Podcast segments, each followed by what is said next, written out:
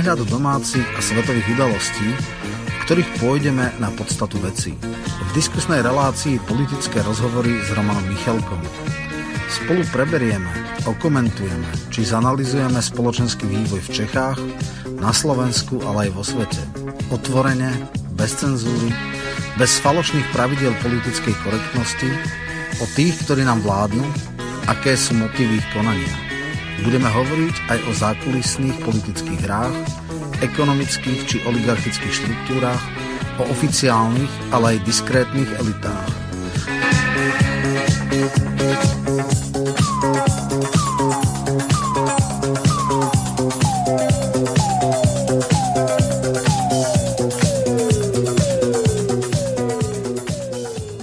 Vážené milé poslucháčky a poslucháči, reláciu, ktorú práve teraz počúvate v premiére, bola vopred nahraná na záznam z dôvodu pracovných a služobných povinností hosti relácií alebo moderátora. Z tohoto dôvodu nebude možné klásť telefonické a e-mailové otázky v reálnom čase, tak aby bolo možné na ne zodpovedať. Pokiaľ túto reláciu počúvate v premiére zo záznamu alebo z archívu Slobodného vysielača, tak môžete pre svoje postoje a názory využiť známu e-mailovú adresu studio.bb.ju zavinačgmail.com Poprosím vás, aby ste v úvode e-mailu napísali, o akú reláciu sa jedná, kedy bola odvysielaná, na ktorú písomne reagujete. Moderátor tieto vaše zaslané otázky a reakcie na reláciu následne prepošle hosťom relácie. Potom už bude záležať len na nich, ako budú na vaše otázky reagovať. Vopred vám ďakujem za pochopenie a ústretovosť. Prajem vám príjemné prežitie nasledujúcich chvíľ s vašim internetovým rádiom Slobodný vysielač, ktorý je financovaný z vašich dobrovoľných darov. Počúvate Slobodný vysielač. Rádio, ktoré vás spája. Vážené milé poslucháčky a poslucháči, od mikrofónu vás zdraví Miroslav Hazucha, ktorý vás bude sprevádzať reláciou politické rozhovory s Romanom Michalkom, tak ako býva zvykom v tejto relácii v poslednom dlhšom čase, zhruba pol roka tak sa pravidelne venujeme knihe Petra Druláka Suverenita zľava aj sprava. Jedná sa o zborníkovú prácu, v ktorej je 11 autorov. Postupne predstavujeme štyroch autorov zo Slovenska. Posledným, ktorý prijal pozvanie, je doktor Luboš Blaha, poslanec Národnej rady, ktorého srdečne zdravím. Ďakujem pekne za pozvanie, srdečne pozdravujem všetkých divákov, teda poslucháčov. Ďakujem. Román, nech sa páči, máš úvodné slovo. No ako si už e, spomenul, tak samozrejme cieľom tejto relácie v poslednom asi pol roku je predstaviť túto, tento veľmi zaujímavý zborník, ktorý vznikol z iniciatívy Druláka, profesora Druláka, bývalého veľvyslanca vo Francúzsku a dokonca námestníka ministra zraničných vecí, ktorý ale nie je celkom mainstreamovým typom intelektuála a otvára niektoré témy, možno inak, ako by bolo vhodné aj v akademickom prostredí. Môžeme možno o tom chvíľku aj povedať. Má teraz na akademickej pôde problémy, ale o to je zaujímavejšie, že takéto počiny sú. Ja som veľmi rád, že sa na tejto platforme podarilo skoncentrovať veľa významných e, osobností, e, profesorov, či už je to Ilona Švihlíková, Keller, e, ale aj Budil, v podstate zo Slovenska teda sme štyria, Čarnogurský, e, ja, Ľuboš Blaha a Jurášek. Jurášek. Takže e, ako naozaj sme sa ocitli veľmi zaujímavej spoločnosti, veľmi cenenej a dá sa povedať, že prestížnej. Takže ten intelektuálny underground takto nejakým spôsobom funguje. Chceme túto knihu spropagovať, lebo stojí za to. No a v podstate e, každá kapitola bol špecifický pohľad, ktorý dáme priestor danému autorovi kapitoly, aby povedal, ako on vníma suverenitu. E, ako si spomenul, e, alebo teda neviem, či sa to už povedalo, ale Ľuboš Blaha dal taký provokatívny názov, takú parafrázu, na pelíšky, že kde soudruzi z EÚ urobili chybu a vlastne píše tam o tom, kde sa posunula sociálna demokracia a ako sa vlastne odsudzuje, e, alebo teda áno, celý tento blok strán e, svojim voličom, ale samozrejme nechcem ja interpretovať jeho e, kapitolu preto, lebo on je na to nespochybniteľne povolanejší, takže odovzdávam slovo. Ako ty teda vnímaš našu suverenitu, ako ako si ju poňal vo svojej kapitole? No, skôr ako Lubošovi dáme slovo, tak ja e, z toho filmu Pelišky z roku 1999 e, tak prehrám takú úvodnú ukážku, e, kde sa konkrétne spomína táto epizóda s tým, kde soudruzi z NDR udelali chybu. Dala jste lžičky, Marie? Ne, to ještě ne. Jaké lžičky? Dáš svatební dar přece. Šule. Se nehodí teďko. Když se to nehodilo, teď se to právě hodí, co by se nehodil náš svatební dár, prosím tě. Který balík to je? Tenhle ten to je.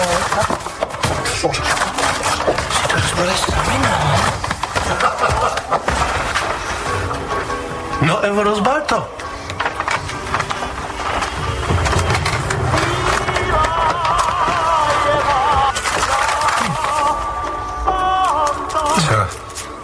Co to je?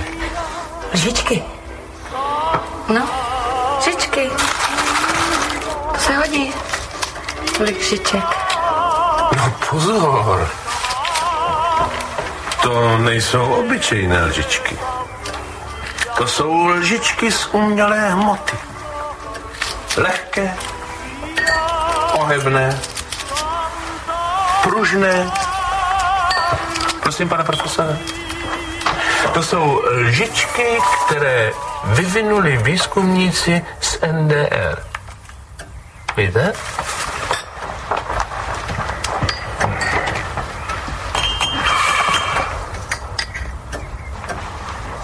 Jsem ti říkala, nechej až na Polárkové dort.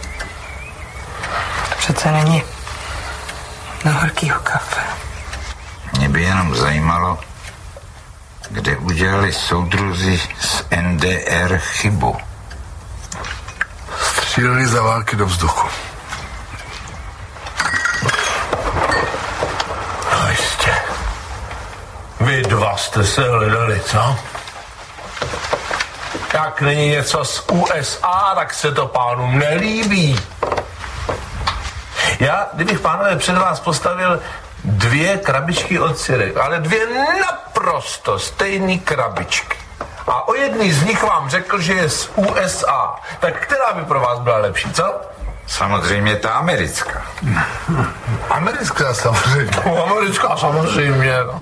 Jasne, to nemôže byť, eh, lebo v tomto pilíri európskom budú predovšetkým krajiny, ktoré sú súčasne aj krajinami, ktoré patria do NATO. Ale Amerika first, čiže Amerika prvá. Toľko provokácia úvodná na pana Blahu a na sociálnu demokraciu, či už e, tú e, smerácku, Slovensku alebo Hlásnicku. Takže Luboš, nech sa páči, máte slovo. Ďakujem pekne e, aj za otázku, aj za ten jingle uh, s tou notoricky známou hláškou z Pelíšok. Naozaj som svoju kapitolu nazval, uh, kde urobili súdruhovia z Bruselu chybu a naražam na to, že európska uh, tzv. ľavica alebo liberálna ľavica, nazvime to tiež e, slnečkárska ľavica, sa kompletne otrhla od e, svojich tradičných voličov, ktorí boli počas e, väčšiny 19.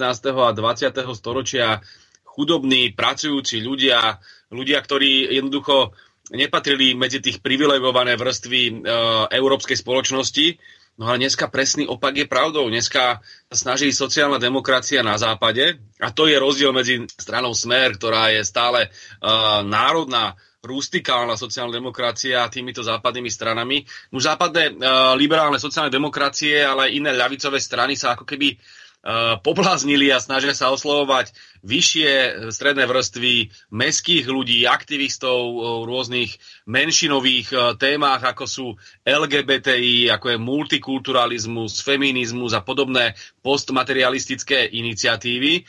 A ja sa snažím vo svojej kapitole vysvetľovať, že jeden z hlavných, jedna z hlavných deliacich línií, ktorá rozdeluje ľavicu aj dodnes a najmä v 21. storočí, a kde cítim, že robí obrovitánsku fatálnu chybu západná lavica, je deliaca línia medzi tzv.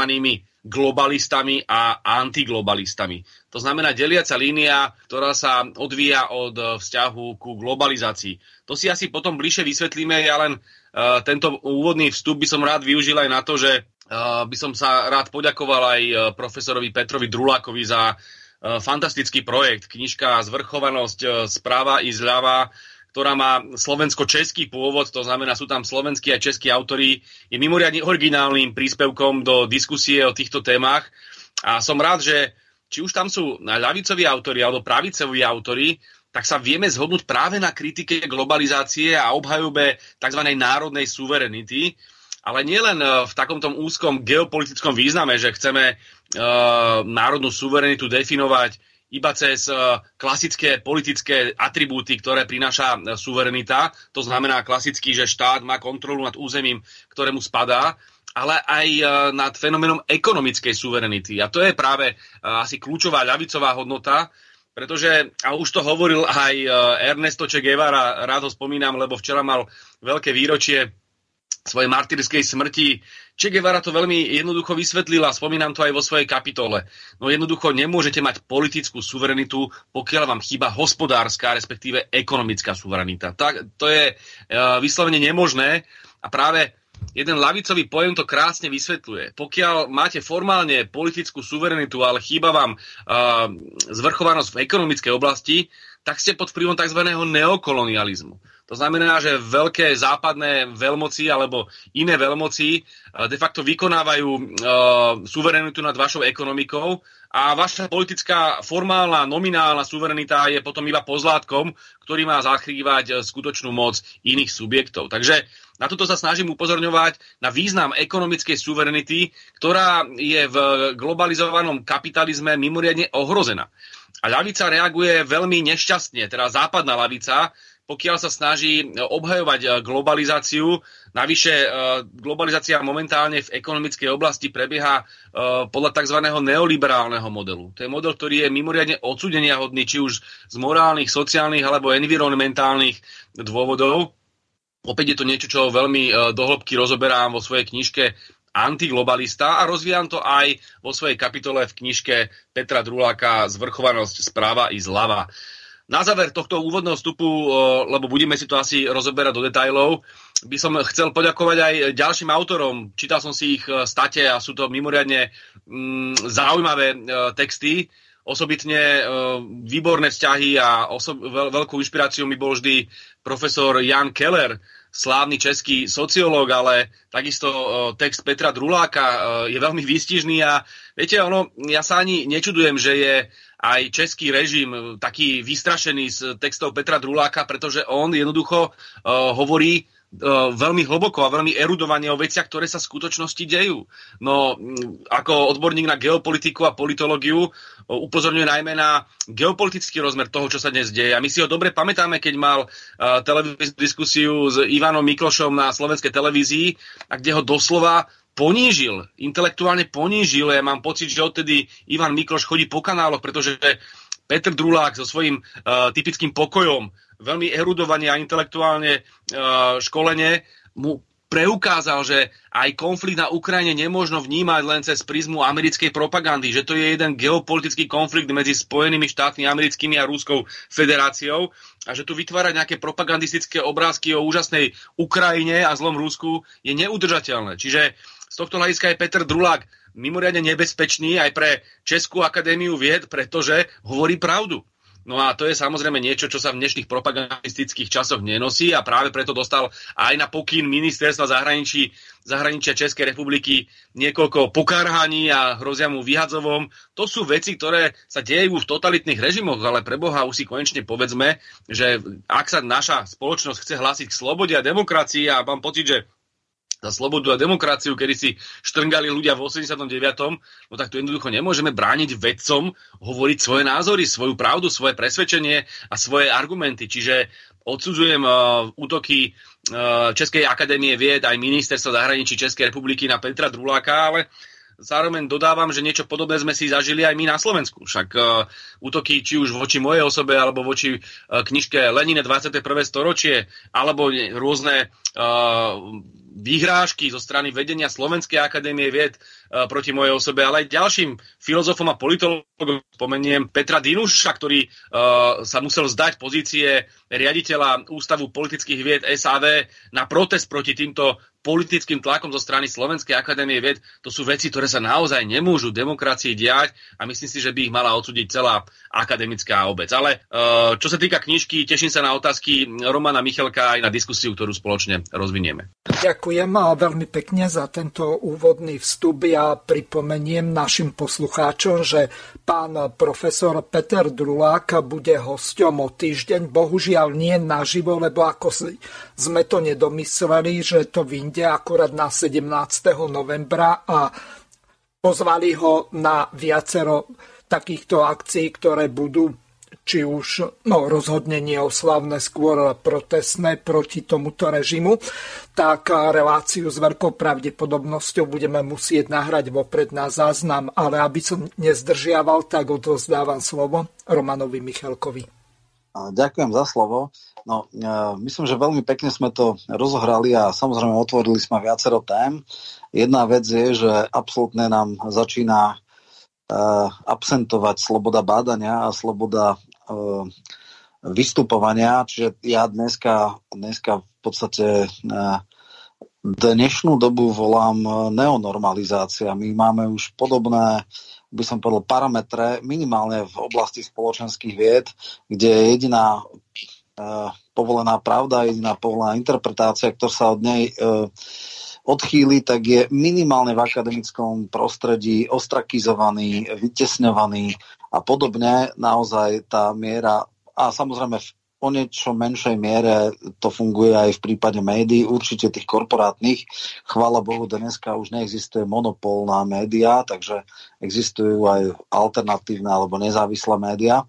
Ale vráťme sa k tomu začiatočnej téze, ktorú tu Ľuboš Blaha postuloval, a to je vlastne odklon európskej sociálnej demokracie od svojej podstaty, od nájomne pracujúcich ľudí, od toho, že e, miesto toho, aby hájili ich záujmy, tak e, v podstate haja záujmy rôznych menšín, sexuálnych, etnických, náboženských e, a v podstate ako keby prepolovali svoj, svoj fokus a toto sa ukazuje ako by som povedal, slepá ulička sociálnej demokracie. Eh, ja teda nesledujem úplne všade, ale sledujem tú sociálnu demokraciu v Česku, v Nemecku, eh, čiastočne v Británii a no, neviem, či sa dá o, o demokratickej strane v Spojených štátoch eh, hovoriť ako o nejakej sociálnej demokracii, to by bolo príliš trúfale, ale povedzme, že tieto sledujem pravidelne. Keď si pozrieme, kde skončila sociálna demokracia v Česku. Ja sa, mne sa zdá, že ona je už ako uh, na konci tej slepej uličky. Bohužiaľ, to šmardové vedenie, neviem, či má šancu skôr naopak. To je ten, tá taká disbirovská uh, No, pripomeniem, že no. posledný sociálny demokrat Jarda Foldina tak odišiel do SPD. Bašta, áno, toto sa môžeme tiež povedať, že tí národne orientovaní sú dneska ešte v politike, ale v úplne iných stranách. Dokonca jeden z nich, bývalý poslanec a dokonca aj minister veľvyslanec v Ruskej federácii je kandidátom na prezidenta, ale za SPD, nie za SDL. Nechcem teda toto ďalej rozvíjať, ale uh, moja otázka by bola uh, na Ľuboša Blahu, ktorý samozrejme uh, má veľké kontakty s predstaviteľmi uh, socialistickej internacionály. ako on vníma tento ťažký úpadok sociálnej demokracie všade s výnimkou možno Škandinávia, aj keď aj tam už po 70. rokoch začínajú prehrávať a švedské voľby sú klasickým a vykrž, vykričným prípadom.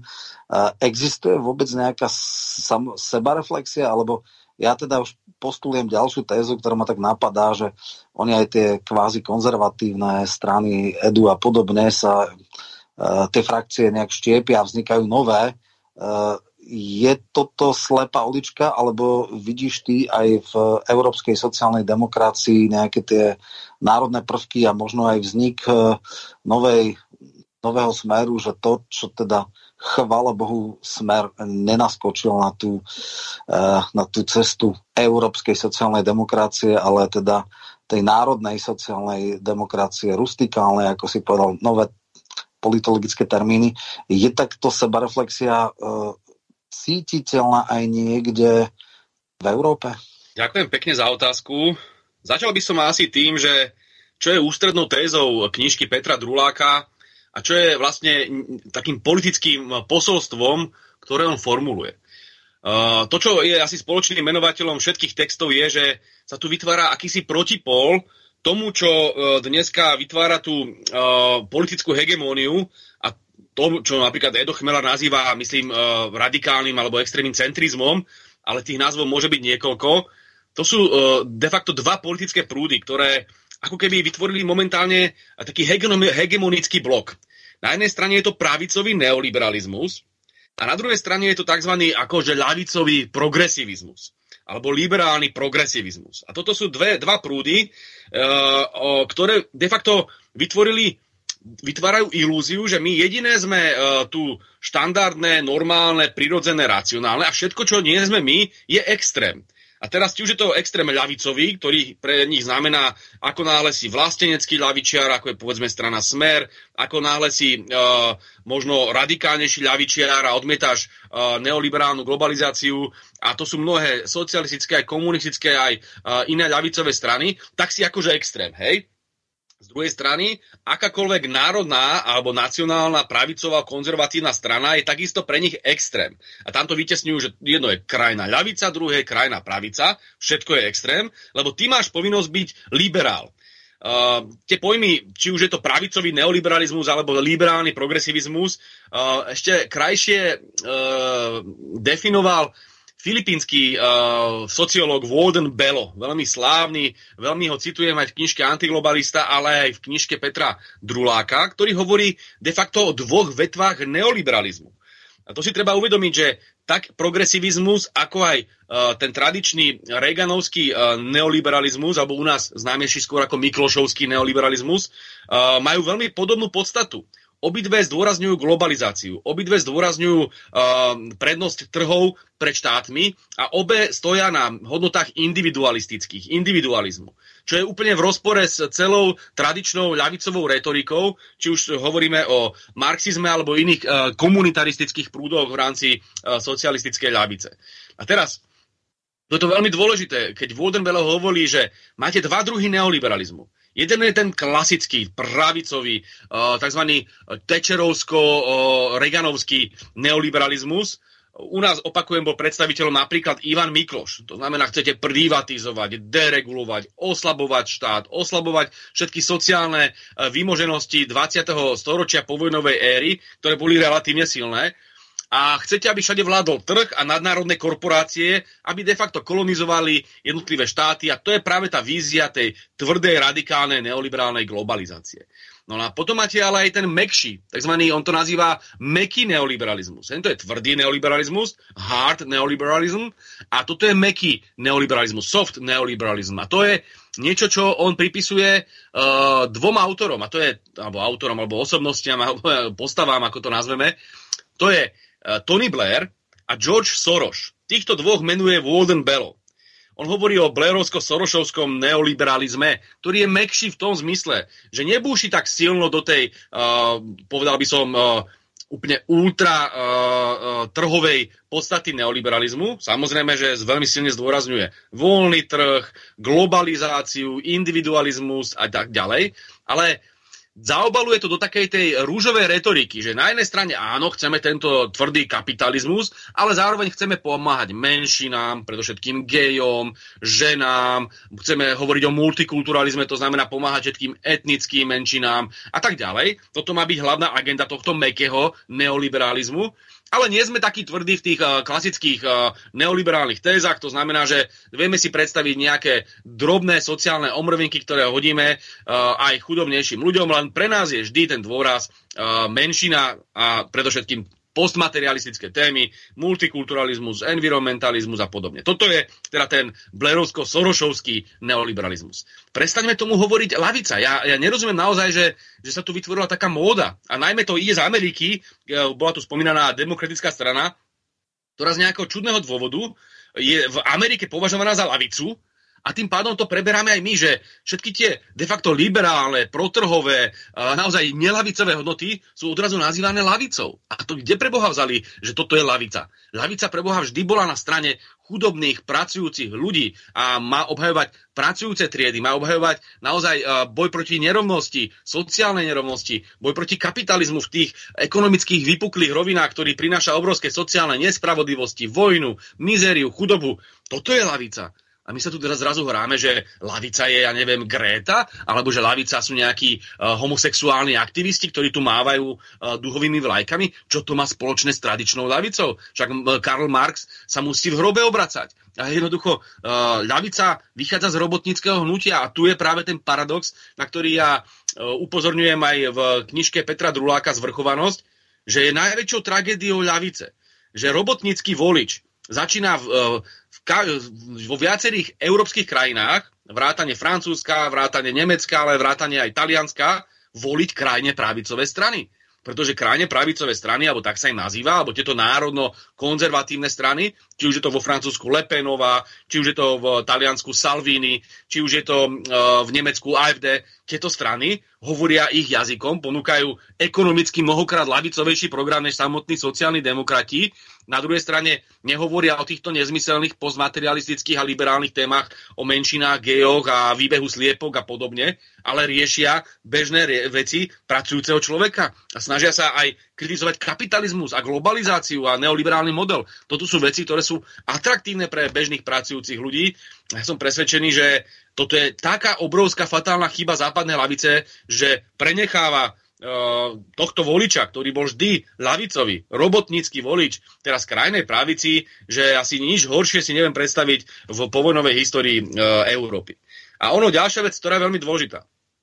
A cítite to aj na uh, politike strany Smer sociálna demokracia. Západná lavica sa ale kompletne vykašľala, alebo táto liberálna lavica sa kompletne vykašľala na dve kľúčové témy, ktoré pre lavicu boli vždy uh, veľmi silné. A to je národ a štát. No, vy jednoducho nemôžete mať lavicu postavené na individualistickej paradigme. Vy musíte pracovať s komunitárnymi hodnoty, s kolektivistickými identitami. Či už to boli identity triedne, alebo to sú identity národné, alebo sú to identity rodinné. To znamená, vždy ide o nejaký kolektív, vždy ide o nejakú komunitu. Vy nemôžete lavicu uh, vnímať ako individualistický liberálny projekt, ktorý rozpráva iba o ľudských právach a individuálnych záujmoch. No, o tomto je postmoderná, o tomto je liberalizmus. Že je tu také poholtenie tým pluralizmom. Vôbec nejakým spôsobom sa nehovorí o kolektívnych spoločných záujmoch, no ale toto vyhovuje predovšetkým nadnárodnému kapitálu. Pokiaľ nadnárodný kapitál nebude mať proti sebe naozaj uh, masové hnutie a nejaký kolektív, ktorý bude bojovať za svoje práva, či už je to národ, či už je to štát, či už je to trieda, No tak samozrejme, že je celý šťastný, lebo e, izolovaný jednotlivec, ktorý pozera televíziu, nejaké hollywoodske filmy, alebo konzumuje v nejakom vytržení v obchodných domoch, není ne, pre ňo super. No jednotlivcov poholtí bez problémov. Preto bola lavica vždy o kolektívnej akcii, o silnej akcii odborov, o štrajkovom hnutí, o, veľkých politických masových stránach, ktoré bránili záujem pracujúcich ľudí. No a dneska sa toto celé rozbíja a toto je ten povojnový vývoj lavice, ktorý je pre mňa nepochopiteľný, lebo na západe si povedali, že namiesto toho poďme riešiť teraz postmaterialistické hodnoty, ale vysvetlíme si, že to malo tie svoje objektívne príčiny. A oni teraz namiesto toho, aby riešili chlebové témy, aby riešili životnú úroveň, aby riešili sociálnu rovnosť a pomoc najchudobnejším, tak sa tu riešia migračné kvóty, riešia sa tu úplne nezmysly. A keď už hovoríme o tých migračných kvótach, a ja to spomínam aj vo svojej kapitole, Ja som ale taký, aby som nehovoril stále iba akademicky. Ja som mal výborný zážitok ešte v čase, keď tu bola migračná kríza v 2015. Ja som mal výborný zážitok, chodil som vtedy po rôznych podujatiach, ktoré organizovali sociálni demokrati po Európe. Bol som, myslím, vo Varšave, ak si dobre spomínam a bola to, bolo to beseda alebo mm, podujatie Friedrich Ebert Stiftung, nadácie Friedricha Eberta a tam bolo krásne vidieť ten dramatický rozdiel medzi tou slnečkarskou, nazvime to ľavicou, alebo slnečkarskou liberálnou sociálnou demokraciou a tou našou národnou, ktorá, ktorej ostal zdravý rozum. Ja som tam vysvetloval postoj Smeru, ktorý bol veľmi tvrdo proti uh, migrácii a migračným kvotám, ktorý chcel chrániť naše národné záujmy a naozaj sme nepredpokladali, že niekto môže e, vážne myslieť, že presťahovaním chudobného juhu na sever, e, to, že to je riešenie migračnej krízy a všetkých sociálnych problémov sveta. Veď to je nerealistické, hlúpe a absolútne neopodstatnené.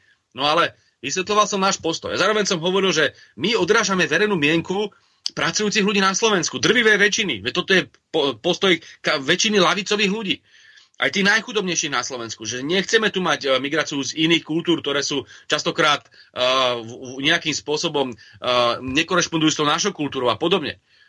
Postavil sa vám taký jeden aktivista, z, myslím, že to bola slovínska sociálna demokracia alebo nejaká ľavicová strana, už si nepamätám presne.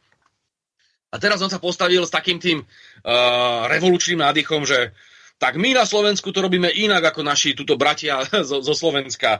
My, na Slo- my lavičiari v Slovensku sme vítali, sme vítali všetkých migrantov. A začali mu tam všetci tlieskať, burácalo to tam, že wow. A my, lavičiari v Slovensku, sme všetci dúhoví a milujeme dúhové témy a všetci začali sa tlieskali a tak ďalej. A my, lavičiari v Slovensku, sme mali 20% a dneska máme kvôli tomu 2% a všetci mu začali tlieskali a tlieskali. A ja som sa chytil za hlavu, to nemyslíte vážne. Tak vy ste zradili svojich voličov a ešte si z toho robíte zásluhy. Vy idete proti vlastnému národu a robíte si z toho zásluhy. A ešte vás tu vytlieskávajú slnečkári z iných európskych metropol, ktorí sa kompletne otrhli od pracujúceho človeka, ale oni sa tvária, že oni obhajujú nejaký knižný proletariát, ktorý nikde neexistuje a oni obhajujú de facto záujmy nadnárodných korporácií a technokratov v Bruseli. No a tam som si povedal, že tak toto teda nie. Slovenská sociálna demokracia musí byť iná, musí byť slovenská, národná a musí byť pri pracujúcom človekovi. My musíme chodiť po Slovensku, my musíme chodiť po našich slovenských dedinách, malých mestách, mestách a hovoriť s ľuďmi, lebo lavica nemôže byť odtrhnutá od e, verejnosti, od pracujúceho človeka. Potom z toho vznikajú takéto nezmysly, aké počúvame dneska z Bruselu. Čiže toto je ten zásadný problém, že robotnícky pracujúci volič odchádza dnes radšej ku krajnej právici a toto je dramatické zlíhanie západnej slnečkárskej liberálnej lavice a preto zdôrazňujem, smer nie je takáto lavica. Smer je taká lavica, akú chcel možno Vlado Klementis, akú chcel Laco Novomestský, akú chcel Gustav Husak, ale aj Alexander Dubček. Oni chceli všetci lavicu, ktorá bude myslieť na pracujúceho človeka, na sociálne otázky a nie takúto slnečkárskú, liberálnu, nezmyselnú. Ja to ani nenazvem lavicou, centristickú, progresivistickú, neviem čo. Je, nie je to lavica, je je to podľa mňa dramaticky bližšie k liberalizmu a k pravici. Pán Blaha, mám teraz na vás niekoľko otázok, ale začnem tou prvou. Vy ste sa zmienili v tomto vstupe poslednom o tom, že Tony Blair nastúpil na nejakú zvláštnu cestu, ktorá v podstate odklonila to smerovanie ľavice od toho pôvodného smeru, keď ľavica hájila záujmy proletariátu. Lenže, keď sa vrátim k tomu, že Tony Blair vychádzal z tzv. učenia tretej cesty Anthony Gidensa, tak na túto tretiu cestu nastúpil aj smer v roku 1999. Vedeli by ste, alebo mohli by ste toto našim poslucháčom bližšie vysvetliť, kde vlastne sa stala tá chyba? No, smer v roku 1999, v tej ére, ktorá bola uh, diametrálne odlišná od tej dnešnej, začínala presne ako vravíte, ako tretia cesta. Už asi 2-3 roky potom uh, prijal klasickú sociálnu demokratickú agendu a tým pádom toto tejto chvíli rozoberať, to je čistý právek. My sme veľmi rýchlo pochopili, a teda v tom čase Robert Fico veľmi rýchlo pochopil, že tretia cesta je slepá ulička. Ale Uh, ono žiaľ v mnohých sociálno-demokratických stranách formálne pochopili to isté, lebo ten projekt tretej cesty bol zamietnutý pár rokov potom. To zase treba povedať, že celá socialistická internacionála všetky tie európske sociálne demokracie sa rozišli s tretou cestou, lebo pochopili, že to je jeden neoliberálny projekt. Ale iné je problém. Oni to nominálne urobili ale reálne ďalej robili politiku, ktorá je globalistická, ktorá je liberálna, ktorá sa sústreďuje na témy stredných vrstiev niekde v metropolách a kašle na bežného pracujúceho človeka. Toto sme my nikdy nerobili a to dokonca ani v čase, kedy sa tam uh, sa tu bola populárna tá myšlienka tretej cesty uh, Tonyho Gidenca. Ale viete, to je hlbší príbeh. Toto nie je len o Tony Gidencovi a Tony Blairovi.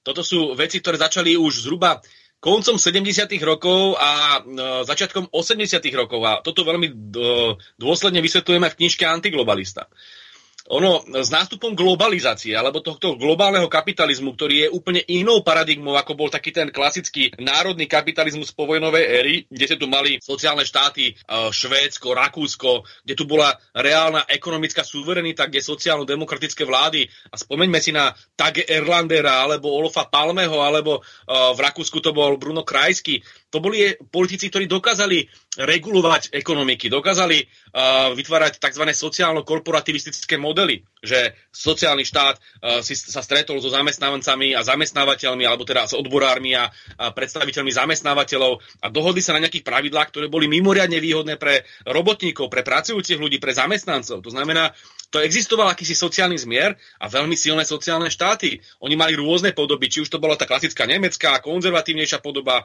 alebo tá škandinávska, sociálno-demokratická, alebo taká tá najmenej rozvinutá, liberálna anglosaská. Vždy išlo o nejaký systém sociálneho štátu, ktorý chránil tých najslabších. Lenže toto začalo byť uh, pod veľkým tlakom globalizácie koncom 70. rokov. Ono sa používa ako taký mílnik uh, rok 1973, prišla ropná kríza a tak ďalej. Ono uh, to zhruba vtedy možno začína, ale už tie prvé príznaky prichádzajú napríklad počas lejbristickej vlády vo Veľkej Británii, kedy stáli lejbristi pred obrovským tlakom zo strany uh, medzinárodných inštitúcií, mali obrovskú krízu ekonomickú a mali dve možnosti.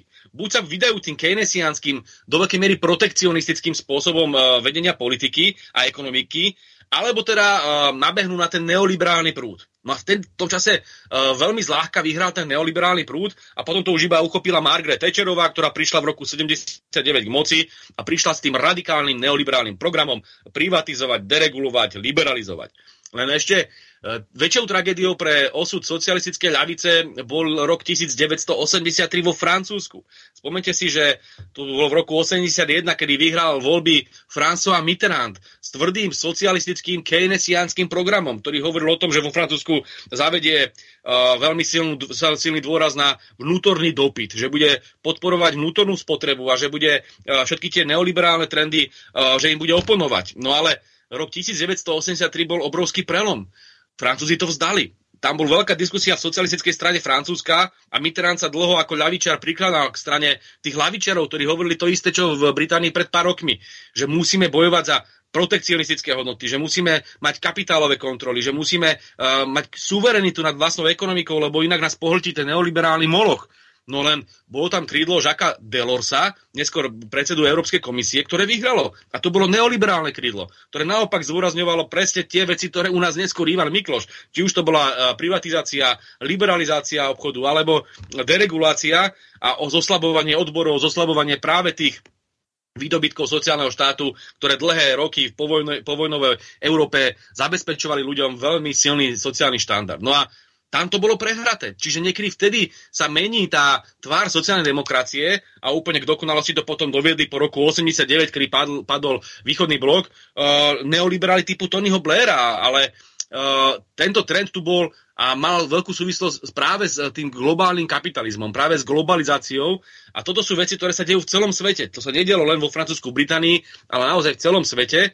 A potom sme sa dostali do obdobia takej ťažkej hyperglobalizácie, že národné štáty de facto kompletne stratili suverenitu nad vlastnými ekonomikami. Že tu máte kompletne rozobratú ekonomiku na Slovensku, povedzme, že banku nevlastní e, štát, banky vlastnia v podstate automaticky zahraniční e, investori, nadnárodné korporácie. To isté väčšinu veľkých podnikov vlastnia nadnárodné korporácie. A tie od, od, odlievajú zisky z našej krajiny a stojí to Slovákov životnú úroveň. Viete, ono, e, veľmi často vychádzame aj v lavicovom prostredí z klasickej teórie e, amerického sociológa Immanuela Wallersteina, ktorý rozdelil svet na centrum, perifériu a semiperifériu. A centrum to sú tie najbohatšie krajiny, ako je Nemecko, Belgicko, ja neviem, Británia, Amerika. To sú tie krajiny centra, kde majú väčšinou tie svoje materské e, spoločnosti tieto obrovské nadnárodné e, korporácie, ktoré potom majú svoje céry e, po rôznych krajinách periférie a semiperiférie. To sú práve tie rozvojové krajiny, chudobnejšie krajiny a závislé krajiny. Slovensko patrí medzi semiperifériu, rovnako ako medzi semiperifériu patrí aj Česká republika, ale aj krajiny ako je Grécko a mnohé krajiny, e, či už Latinskej Ameriky alebo Ázie. Nie sú to najchudobnejšie krajiny, ako africké, alebo niektoré azijské, alebo karibské štáty, tie patria do, do, do periférie, ale semiperiféria je mimoriadne závislá na krajinách centra. A to aj vidíte na Slovensku. No kompletnú, kompletne nám ekonomiku rozobrali, či už to boli uh, Američania, Holandiania, Francúzi, Nemci, Rakúšania, všetko sa rozpredalo na západ. To bola tá éra Ivana Mikloša, ktorý rozpredával ešte aj uh, vyslovene naše rodinné striebro a naše strategické podniky. Tým pádom sme sa obnažili. My sme ekonomicky absolútne nesuverénni. Nás môžu kedykoľvek vypnúť, nás môžu ekonomicky zdevastovať a vyťahnuť si kompletne celý zisk a všetko do vlastných domovských krajín a tu bude obrovská spúšť a nezamestnanosť. Čiže my sme neuveriteľne závislej podobe. A práve o tomto by mala ľavica hovoriť, že sa musíme vymaniť z, tejto, uh, globalizo- z tohto globalizovaného uh, momentu, kedy nás tieto západné veľ- veľmoci a západné nadnárodné korporácie uh, gniavia a berú nám slobodu. Preto je to veľmi dôležité ten moment suverenity ako témy, témy pre lavicu, pretože tak už to hovorili aj tí klasickí lavičiari a spomeniem, aj keď sa to možno mnohým nepáči, aj Vladimíra Iliča Lenina, ktorý hovoril o tom, že musíme podporovať národno-oslobodzovacie zápasy v rozvojovom svete a na toto sa odvolávali potom všetci tí revolucionári od Che Guevaru na Kube až po Salvadora Allendeho v Čile a mohol by som menovať teraz azijských ako Ho Chi Minh vo Vietname podobne. Tam išlo o národno-oslobodzovací súboj a boj proti neokolonializmu, proti, práve proti tomu, aby západné korporácie nevykoristovali e, pracujúcich ľudí niekde e, v rozvojovom svete. No ale však my sme v tej istej situácii v, globálnej, e, v ére globálneho kapitalizmu. A toto si treba uvedomiť, že my na Slovensku musíme zviesť súboj opäť ten, ako zviedli možno Štúrovci v polovici 19. storočia, alebo naši povstalci v SMP, boj za slobodu, boj za národnú suverenitu. A toto sú veci, ktoré tá ľavica musí chápať v tomto kontexte. Že iné to je byť metropolitný lavičiar niekde v Londýne, vo veľmoci, ktorá tam rieši nie otázky národa, ale otázky toho, aké imperiálne vojny budú viesť a podobne. A iné je to byť ľavičiar v semiperiférnej alebo periférnej krajiny, ktoré si chráni vlastný národ, vlastný štát, vlastnú suverenitu. A toto, keď niekto, tomuto keď niekto nerozumie a počúvame tých našich slovenských slnečkárov, ktorí tu citujú rôznych uh, autorov, z, uh, ktorí tu citujú rôznych autorov zo zahraničia, ktorí nemajú slovenskú skúsenosť, že sú absolútne otrhnutí od reality a toto jednoducho musíme odmietnúť. Ja tu mám pripravenú jednu takú krásnu ukážku. Lucia Ďuriš Nicholsonová hovorí o rozdelenej spoločnosti, tak si to vypočujeme a potom bude pokračovať Roman Michalko. Slovenská spoločnosť je kompletne rozbitá. Ani ja už vlastne niekedy neviem, do ktorej časti patrím. Z posledných ciest na Slovensku sa preto vraciam dosť smutná, pretože medzi ľuďmi cíti naozaj frustráciu a obrovskú beznádej. Politologička Sonia Somolani hovorí, že sme na najlepšej ceste k autokracii. To je to, čo vytvoril Viktor Orbán v Maďarsku. Maďarsko je v Európskej únii považované za čiernu ovcu a pravdepodobne čoskoro príde o prístup k eurofondom. A keď sa pozerám na prieskumy verejnej mienky, naozaj to vyzerá tak, že demokracia na Slovensku je ohrozená. Pretože ak budú zostavovať budúcu vládu hlas, smer a republika, naša krajina bude opäť čiernou dierou na mape Európy a všetci šikovní a schopní z nej jednoducho poutekajú. Aj po okupácii Československa, aj po anexii Krymu Rusmi, dnes viac Slovákov považuje za agresorov USA a NATO ako Rusov. Je toto vôbec možné? Toto sa ma spýtala moja mama, na ktorú v 68. na Dunajskej ulici v Bratislave mieril ruský vojak samopalom. Ale ako naprávať verejnú mienku, keď sa drvivá väčšina nielen opozičných, ale dnes už aj koaličných politikov správa ako ruskí trolovia. Ako je vôbec možné, že moderný politik Richard Sulík verejne odmieta sankcie proti Rusku potom, ako ruské vojska obsadzujú Ukrajinu. Nedávno Česi v prieskume zistili veľmi zaujímavú vec. Z ľudí, ktorí sa cítia ako súčasť demokratickej Európy a západu je zaočkovaných takmer 90%. No a z tých prorusky orientovaných ani nie polovica. Nie. Toto nie je o ovciach. Je to o vnímaní demokracie. Popierači očkovania chápu demokraciu ako systém, v ktorom si každý môže robiť to, čo sa mu zachce. Predovšetkým samozrejme obchádzať pravidlá. Zaočkovaní prívrženci západnej Európy sú podľa výsledkov prieskumu presvedčení, že základom fungovania demokracie je práve osobná zodpovednosť a vláda zákonov. Krásny príklad je tenista Djokovic, ktorý potvrdil hypotézu, že ľudia, ktorí sú orientovaní na východ, majú tendencie protekčne ohýbať pravidlá a potom sa odvolávať na porušenie jeho práv a slobôd. Povedzte, čo nás môže zachrániť, aby sme nedopadli ako Maďarsko, ktoré je aj v Európskom parlamente považované za hambu Európy. Ja si myslím, že potrebujeme nejakého slušného lídra, ktorý dokáže zlepiť spoločnosť. Žiaľ, my na Slovensku máme nadbytok politikov, ale žiadneho lídra.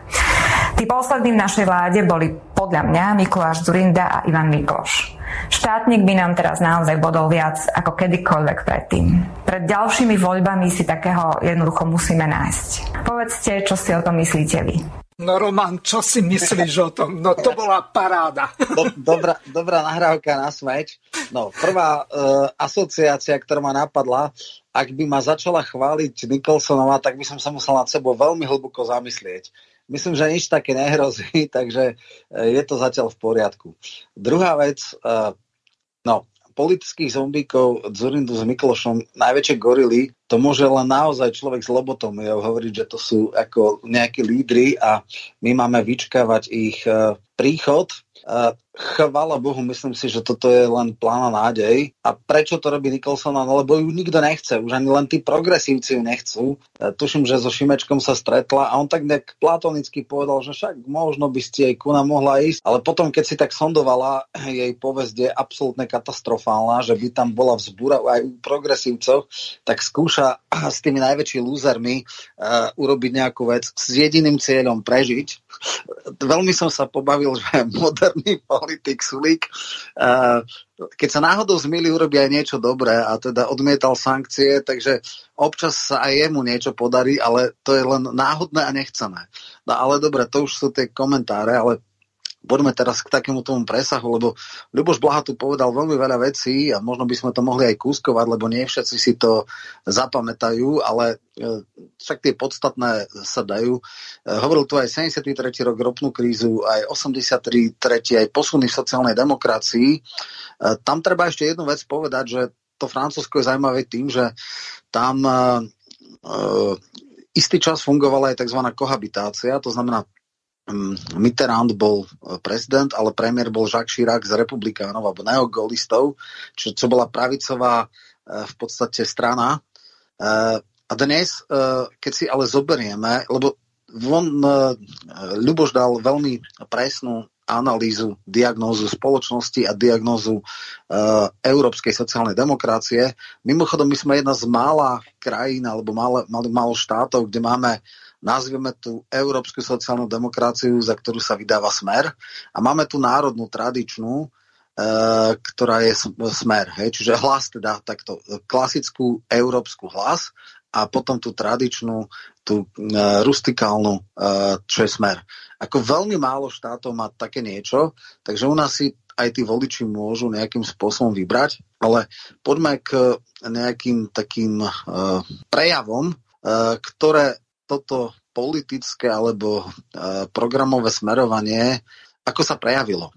Tak uh, v minulých voľbách uh, Benoit Hanot, v podstate líder alebo kandidát socialistov na, na prezidenta získal tuším 6%. Teraz Hidalgová 1,2%, starostka Paríža. Úplná katastrofa. Strana, ktorá si 70 rokov alebo 60 rokov si vymieniali vedenie francúzsko neogolisti alebo golisti so socialistami, sa úplne vyzmizikovala, vymazala. E, narastol tam e, Mélenchon, ale Mélenchon je v ekonomických veciach a je blízky v ekonomickom programe žltým vestám, ale bohužiaľ ten agresívne slniečkársky e, slnečkarskú časť programu má a preto by bol napríklad na Slovensku ťažko konzumovateľný. A áno, je to presne tak.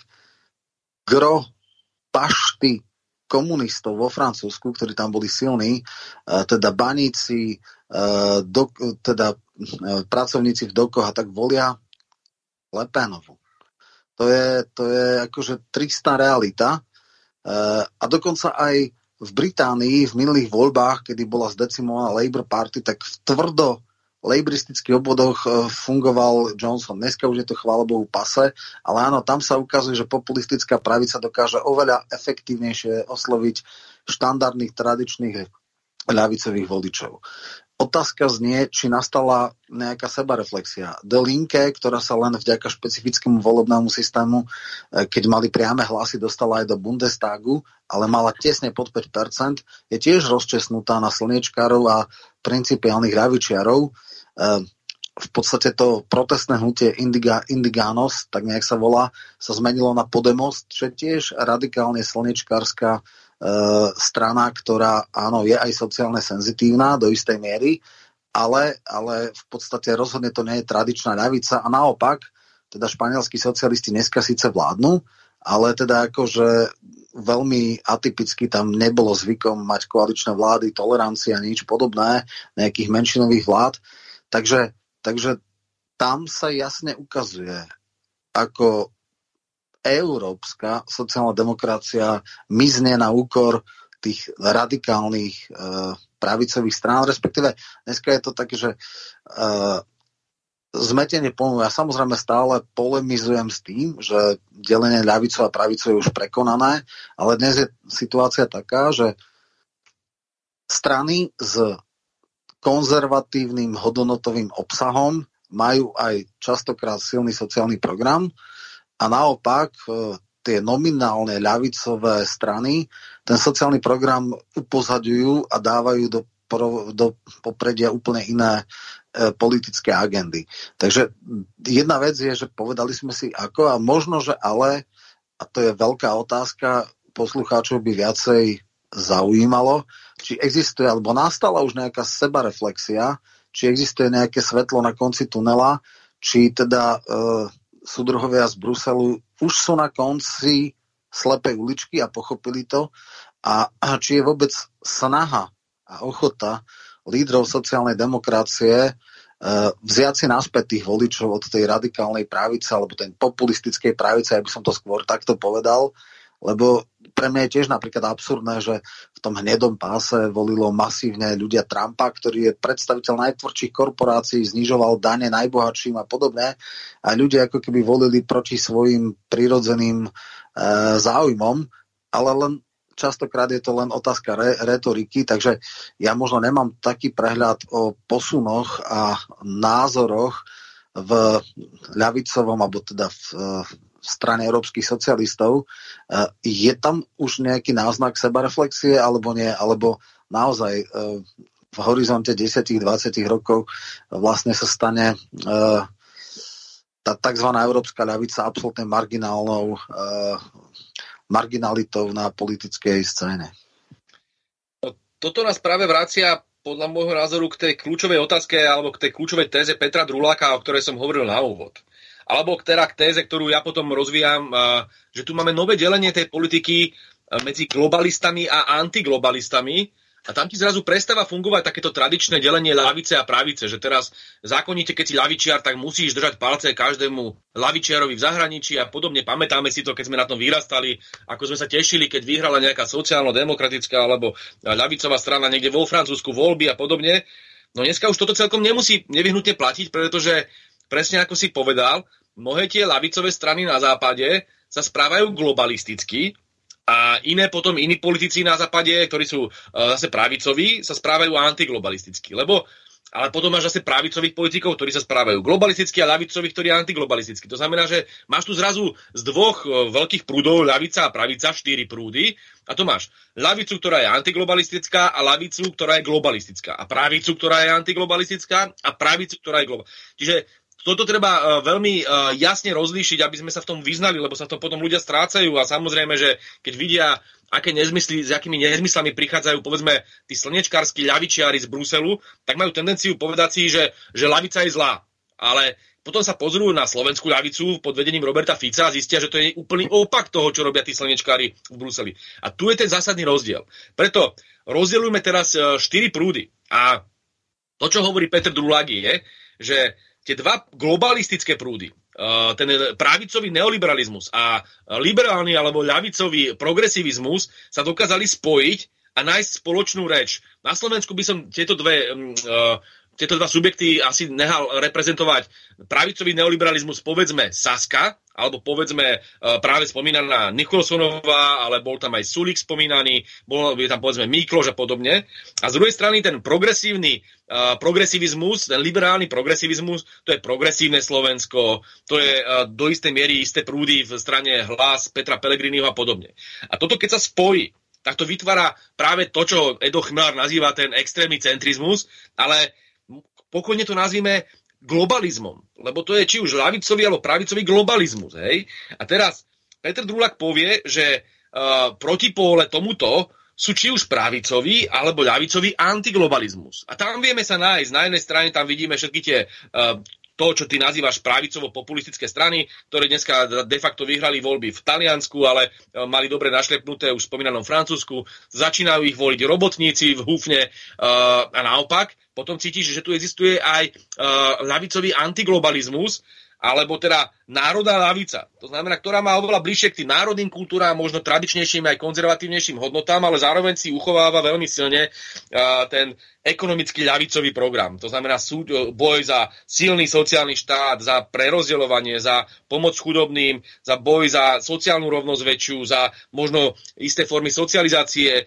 ale aj družstevného a iného vlastníctva klasické ľavicové témy, ale zároveň odmieta ten taký ten slnečkársky liberálny globalistický narratív. A teraz zistujeme vlastne, že my máme spoločné niektoré črty, alebo teda ten odpor voči tomu neoliberálnemu a progresivistickému stredu, aj s mnohými tými národno-konzervatívnymi stranami. A tu cítime ten presah napríklad, že vieme pochváliť Fides za to, čo dneska robí v tej uh, ukrajinskej kríze, že si chráni národný záujem, že odmieta sankcie, že odmieta tú rusofóbiu, ktorá je taká typická pre ten západný globalistický stredový postoj. Čiže toto je napríklad veľmi dôležité a na toto je, uh, myslím, že tá knižka Petra Drulaka mimoriadne dôležitá politickej oblasti, že ukazuje novú perspektívu. Že to nemôžete vnímať všetko len cez tú prizmu ľavica, pravica a že tu máte už aj nové delenia, ktoré sú rovnako dôležité alebo možno aj dôležitejšie. A jedno z nich je to, ktoré rozvíjame v knižke Antiglobalista, delenie v politike na globalistov a antiglobalistov. A ja patrím a myslím si, že aj strana Smer je čoraz viac citeľnejšia ako tá národná ľavica, ako tá suverenistická ľavica, ako tá ľavica, ktorá chce bojovať za slovenské národné záujmy a nechce sa nehať zomlieť tými globalizačnými narratívmi liberálov, progresivistov a neoliberálov. No a potom, keď už cítime, že uh, táto stredová alebo táto, táto globalistická uh, časť politického spektra, ktorá sa dneska vystatuje, že my sme tu jediní uh, štandardní a všetko ostatné je extrém. Však to ste vlastne de facto počúvali aj u uh, pani Nicholsonovej. A je to zaujímavé, že používame ju ako príklad, lebo ona teda nepatrí medzi tú intelektuálnu špičku, povedzme to tak eufemisticky, ona skôr patrí k tým intelektuálne podvyživeným predstaviteľkám tohto prúdu, ale máte tam aj intelektuálne zátnejších, ktorí vám povedia, ale ktorí redukujú de facto celý ten globalistický príbeh dneska na úplne odpudivú rasistickú rusofóbiu. Toto ja naozaj nerozumiem, ako sa môžu takto barbarsky vyjadrovať, lebo to už hraničí so šialenstvom, to, čo oni hovoria o Rusku. Oni nás ženú do takých eskalácií a to, možno do jadrových vojen len preto, aby uh, ten svoj šovinistický pocit podporili, že oni sú viac ako tí Rusi a toto niekde pramení v tej rasistickej tradícii, ktorá na západe má dlhé stáročia svoju skúsenosť, tak oni tých Rusov nenávideli po stáročia a Slovanov celkovo považovali za menej cených, ale Rusov osobitne nenávideli, lebo im nestačili mnohokrát, lebo v tých e, súbojoch geopolitických to bol hlavný súper. To bolo v 19. storočí, to bola tak tzv. veľká hra, sa tomu hovorilo v, v teórii medzinárodných vzťahov, medzi Veľkou Britániou a Rusmi a Ruskou ríšou.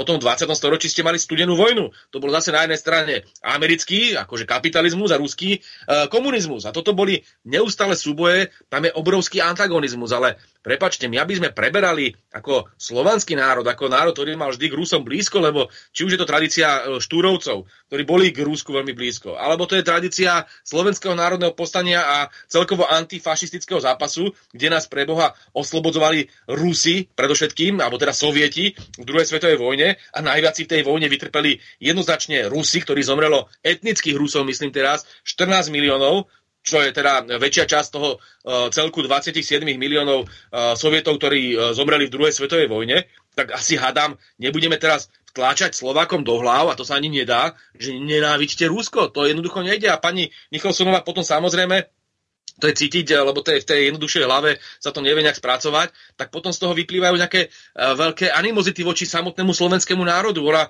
je zdesená z toho, že Slováci ne, uh, nenenávidia Rusov. Ona je zdesená z toho, že Slováci obdivujú uh, maďarský príklad, ktorý, kde si Orbán chráni tú národnú suverenitu. Lebo ona je proste tak už strašne zaúzlená v tom liberálnom progresivistickom narratíve, že ona už ani nevie pochopiť, ako by niekto mohol byť vlastenec, ako by niekto mohol mať akú uh, chuť slo- o nejakej slovanskej vzájomnosti hovoriť, o nejakom priateľstve s Ruskom, lebo je tak indoktrinovaná. To inak mám pocit, že sa stalo aj mnohým inteligentnejším ľuďom, ktorí došli do Bruselu a ich to vymilo. Im to reálne vymilo mozgy. Tam každý deň stretávate ľudí, ktorí vám rozprávajú multikulturalizmus, gejovia, dúha, e, maximálne výbeh sliepov je téma, téma má byť, ja neviem, e, všetko možné, len nie pracujúci ľudia, len nie záujmy národných štátov. No tak pochopiteľne, že pokiaľ nie ste na to stávaní intelektuálne, tak vás to pohltí a potom z toho vznikajú takéto Nicholsonové. Viete, uh, oni aj úplne obratili význam slov sloboda a demokracia, ktoré, keď ich zoberiete správne, tak sú k nádherné hodnoty. No tak sloboda, pokiaľ je uh, sloboda aj o tom, aby ľudia mali sociálne práva, aby mohli reálne aj tí najchudobnejší mali svoj hlas v boji za svoju ekonomickú suverenitu, za svoju ekonomickú slobodu, že aby ich nevykoristovali a tak ďalej, no tak vtedy o slobode samozrejme hovorme. Pokiaľ má byť sloboda aj národná sloboda alebo národná suverenita, tak samozrejme o slobode hovorme. Lenže liberáli a progresivisti chápu slobodu iba ako slobodu kapitálu alebo tých najbohatších, aby ťa mohli slobodne vykoristovať, aby tu mohol fungovať tzv. slobodný alebo voľný trh. To znamená, že tí najsilnejší majú požerať tých najslabších, lebo o tom je de facto voľný trh. A tak takýmto spôsobom, ako pokiaľ chápeme slobodu, tak vlastne de facto ničí slobodu tých najslabších. A to lavica musí kričať, že takúto slobodu nechceme, že chceme skutočnú slobodu. O tom hovoril či už ho spomínaný Marx, ale aj naši slovenskí národní lavičiari. Vraciam sa zase k Klementisovi, Novomeskému, či Husákovi alebo Dubčekovi. A potom tu máte aj pojem demokracia. No však demokracia je vlastne suverenita ľudu. Ale najviac kričia proti suverenite ľudu? Práve títo bruselskí technokrati, ktorí hovoria, že nie, my, ktorí tu máme za sebou pár stovák ľudí, ktorí nás volili, máme kázať túto národným štátom, kde sú národní politici, ktorých volili stá tisíce milióny ľudí, že čo majú robiť, veď to absolútne nedáva zmysel. A demokracia musí byť jednoducho o tom, že sa spýtame tých ľudí, čo chcete. A my dneska na Slovensku máme prezidentku Čaputovú, ktorá vám zarezáva referenda, ktorá marí referenda, ktorá odmieta e, dať možnosť ľuďom spýtať sa na takú elementárnu vec, ako je, či chcete túto vládu alebo nie. Potom tu máte uh, oligarchickú tlač, ktorá každého s iným názorom označuje za dezoláta, za opicu a ja neviem čo všetko, len preto, že máte povedzme iný názor na dobrovoľnosť alebo nedobrovoľnosť očkovania, len preto, že máte iný názor na konflikt na Ukrajine a podobne, vám chcú zatvárať ústa a furt sa tvária, že to je akože demokracia, lebo podľa pani Nicholsonovej, ak som dobre teda porozumel tomu, čo hovorila, demokracia to nie je suverenita ľudu, to je vlastne nejaká forma elitárskeho vládnutia, kde si to teda prostredníctvom rôznych fóriem manipulácie vždy necháte každé 4 roky potvrdiť v jednom volebnom aktu a potom sa v akte uh, za 4 roky a potom sa už ľudí nepýtate, kašlete na nich a robíte si svoj neoliberálny program, ktorý vám diktujú niekde z Ameriky alebo z Bruselu. Tak ak toto je demokracia, prepačte, tak to je ale úplný protiklad tomu, uh, toho, čo uh, po demokraciou rozumeli teoretici, ako bol povedzme Jean-Jacques Rousseau, alebo ešte kedysi atenskí uh, teoretici, ktorí de facto hovorili o vláde ľudu. Tak toto pre Boha nie je vláda ľudu. Takže myslím si, že je tu dramatický rozdiel medzi, aby som sa vrátil späť k tvojej otázke, medzi tou uh, národnou ľavicou, tou tradičnou, klasickou ľavicou, ktorá vždy hovorila o záujmoch robotníckej triedy. Dneska dobre nepoužívajme pojem robotnícka trieda, lebo je už možno zastarali. Hovoríme o záujmoch zamestnancov a tých chudobných a tých najzraniteľnejších, vrátane seniorov, vrátane nezamestnaných, vrátane uh, bežných pracujúcich ľudí, ale aj vrátane zamestnancov verejnej správy, či už sú to učitelia, zdravotníci a tak ďalej. Toto je lavica. Nie lavica toho slnečkárskeho bruselského typu, že poďme teraz na dúhové prajdy, lebo to je to najdôležitejšie, lebo uh, ľudia tu síce umierajú pomaly už od hladu, ale my budeme ďalej riešiť to, že či, čo robia spálnik, veď toto a tam nemyslíme vážne. Takže toto mám pocit, že istá časť e, západnej lavice, a tu už odpovedám na tvoju otázku, istá časť západnej lavice chápe, veď zober si Sáru Wagenknechtovú e, v Dilinke v Nemecku, ktorá má ale mimoriadne problémy kvôli tomu, že spomína tieto názory, ktorá hovorí o tej tradičnej klasickej lavici, alebo to je Oscar Lafontaine, a to bol práve ten líder v 90. rokoch tej radikálnej západnej lavice a tak aj dopadlo, že ho neoliberáli vyhodili z vlády nemeckej v polovici 90. rokov. Pamätáme si vládu Gerharda Schrödera. Ale to takéto prúdy máš aj v Melenšenovej strane. To isté platí aj o Podemose. Podemos eh, v Španielsku má takisto veľmi silne aj tento suverenistický prúd. To nie je len taká partia slnečkárov. Tieto diskusie prebiehajú, hej? Len momentálne mám pocit, že návrh majú stále títo progresivisti a toto je tá, práve tá fatálna chyba e, západnej lavice a Slovensko je naozaj jedna z mála krajín, kde e, tá lavica dokázala chytiť tento a udržať si tento národný, tradičný ľavicový rozmer, čo sa napríklad nepodarilo e, českej sociálnej demokracii a tak až žiaľ dopadla vo voľbách. Ale na druhej strane darí sa to relatívne aj českej komunistickej strane, ktorá keby bola výraznejšia a verím, že sa jej to bude dariť, tak e, by mohla byť subjektom, ktorý túto národnú ľavicovú agendu bude posúvať vpred.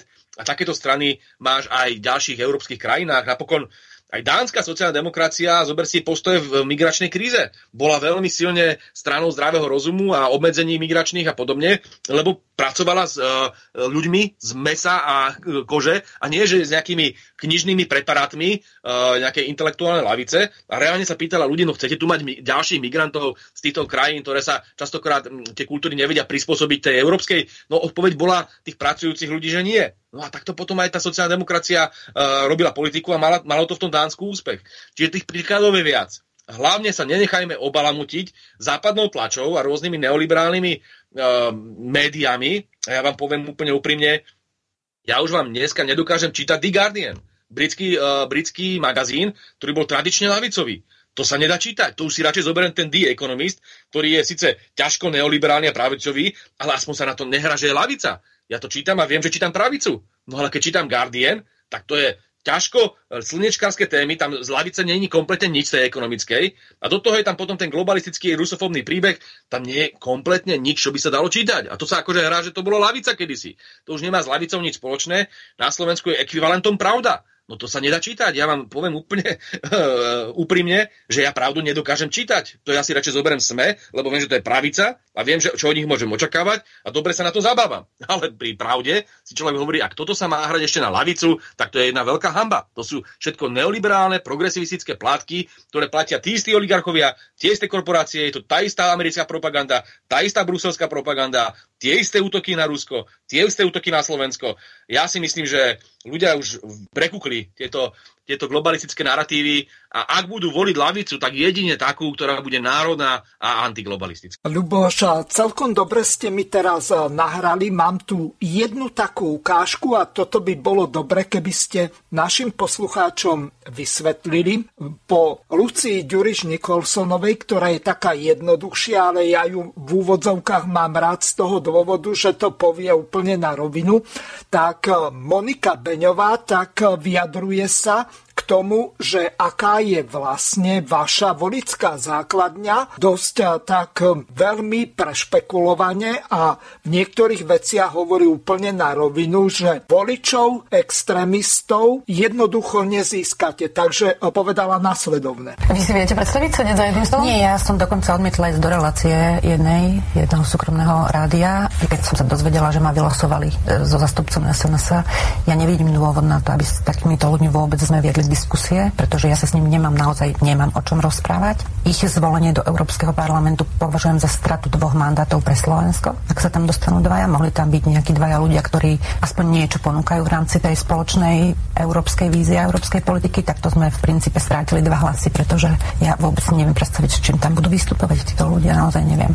Možno ako Nigel Farage to uvidíme. A e, nie je toto tiež jedna z tých e, príčin, prečo Smer nevyhral voľby, že sme videli, ako koalícia koalícia hlasuje e, zo stranou Mariana Kotlebu, predseda Fico im poďakoval pri zastropovaní dôchodku. Zuzana, toto neviem tak úplne rozanalizovať, či toto môže konkrétne uh, byť uh, smerodatné v zmysle, že kvôli tomu príde voliť menej ľudí, ale ak ste sa pýtali, že to hovorili na tých okresných organizáciách, tak toto je jedna, jedna z vecí, na ktoré sa pýtali. A, ale, ale bola tu taká téma, že všetci sa na nej zviezli, akurát, že nepochopili, že v tejto téme neviete vyhrať s tou radikálnou právicou. Keď politické strany, také tie normálne, ich nazvime, alebo štandardné, nábehnú na retoriku extrémistov, tak tam ich poraziť nedokážu. A, a to sa stalo na Slovensku, že väčšina politických strán sa pustila do súboja o tému, v ktorej s extrémom nemohli vyhrať a naopak paradoxne ten extrém priniesli do Národnej rady Slovenskej republiky. No z tých kulárov je vlastne jasné, že a teraz to hovoria aj poslanci Smeru, aj poslanci SNS a hovoria to samozrejme len na chodbách, že oni majú pocit, že musia prevziať časť tej agendy, aby porazili Mariana Kotlebu. Ale to je ten omyl,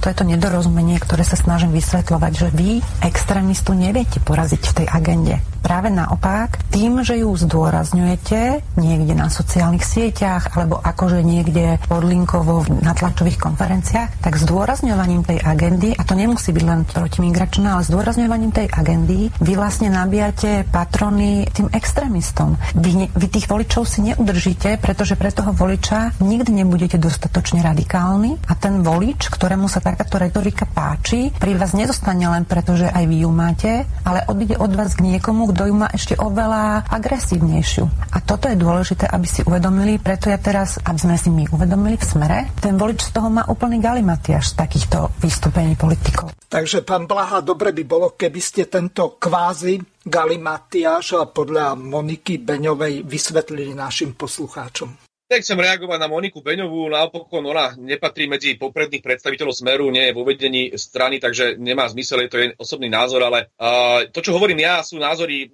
vedenia Smeru, názory Roberta Fica, názory podpredsedov, názory predsedníctva, čiže to má dramaticky väčší zmysel uh, nasledovať, ako teda takéto uh, výkriky Moniky Beňovej, ale neberíme jej názor, však to je v poriadku, ono, viete, keď, už som to spomínal, keď ste nejaký čas v Bruseli, tak vás istom, istým zmyslom poholtí tá uh, bruselská uh, establishmentová indoktrinácia a potom máte tiež pocit, že každý, kto má trošku iný názor, ako je ten liberálny alebo progresivistický stred, musí byť zákonite extrémista, ale tohto sa naozaj vyvarujme.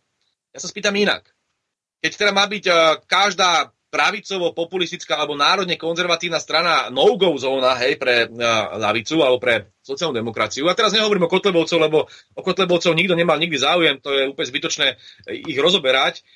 Ale bavíme sa možno o Slovenskej národnej strane, bavíme sa možno o iných národno-konzervatívnych stranách v zahraničí, či už je to Fides, bavíme sa o ďalších a ďalších, ako je Salvini a podobne. Že či teraz ako nevyhnutne musíte alebo Lepenová je dobrý príklad, ktorá má ekonomicky úplne lavicový program, len v tej kultúrnej oblasti vychádza z koreňov, ktoré uh, sú krajne pravicové. A teraz je otázka, že do akej miery vy, vy viete uh, a ako spolupracovať s takýmito stranami, povedzme. Hej, to je tá zásadná otázka momentálne pre túto antiglobalistickú a národnú ľavicu a toto je aj kľúčová otázka, ktorú otvára Peter Drulak, ktorý hovorí, že no tak keď sa vieme spojiť v tom odpore voči neoliberálnej globalizácii, voči uh, tom útoku na národnú suverenitu, voči uh, tej rusofóbii a podobne, tak teraz hádam, nebudeme tých voličov týchto strán nazývať fašistami a extrémistami a neviem či všetkým a tváriť sa, že ich dajme teraz tej krajnej pravici, lebo my sme tu tí úžasne uh, dokonali uh, kni knižní lavičiari, ktorí chcú bojovať len s takým tým knižným proletariátom, ktorý sme si vysnívali, ktorý teda uh, má nejaké historické paralely. A toto je tá kľúčová otázka. No a ja sa pýtam, je teda no-go zóna Kotleba? OK, dobre, je no-go zóna. Ale prečo nie je no-go zóna uh, neoliberálna strana, ktorá bere ľuďom dôchodky, ktorá bere ľuďom sociálne práva, ktorá bere ľuďom všetky tie veci, za ktoré lavica vždy bojovala a pre ktoré sú, ktoré sú pre lavicu najkľúčovejšie. Ako je možné, že niekto tu špekuluje, či ísť alebo neísť so Saskou, alebo s progresívnym Slovenskom, alebo s Čaputovou, s Miklošom, s Matovičom. O tom sa akože môžeme baviť, ale baviť sa o tom, že či pôjdeme so Slovenskou národnou stranou alebo s nejakou inou národne konzervatívnou stranou má byť ako no-go zóna. Toto sú tie absolútne nezmysly. Čiže my si musíme povedať, čo je priorita pre lavicu.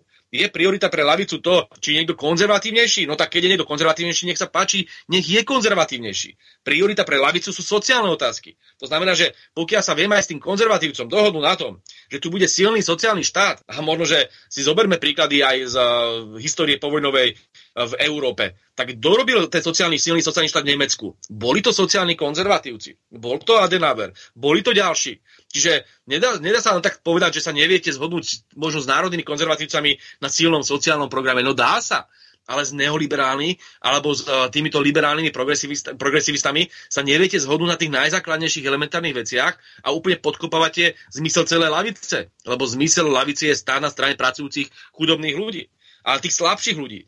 A my odmietame vojny. A ďalšia vec, ktorú ja nedokážem pochopiť, ako sa môžeme my pre Boha teraz hrať na to, že extrémom sú tí, ktorí bojujú za mier, ale tým štandardom sú strany, ktoré sú vlastne tak nenávisné voči Rusku, že nás do vojny ženú. Toto sú nepredstaviteľné veci. Tak, keď tu Američania plienili Irak, keď tu Američania plienili Afganistán, keď tu hádzali bomby na malé deti v Jugoslávii, tak tedy tu všetci vytleskávali, tvárili sa, že to je všetko v súlade s ľudskými právami a je to fajn. A teraz sa stane, že je tu ukrajinský konflikt, kde tu od roku 2014 banderovci na východe Ukrajiny vraždia a masakrujú ruskojazyčné obyvateľstvo a teraz Rusi zasiahnu a my sa tvárime, že to je ten najväčší zločin proti ľudskosti, ale tie americké vojny to neriešil nikto.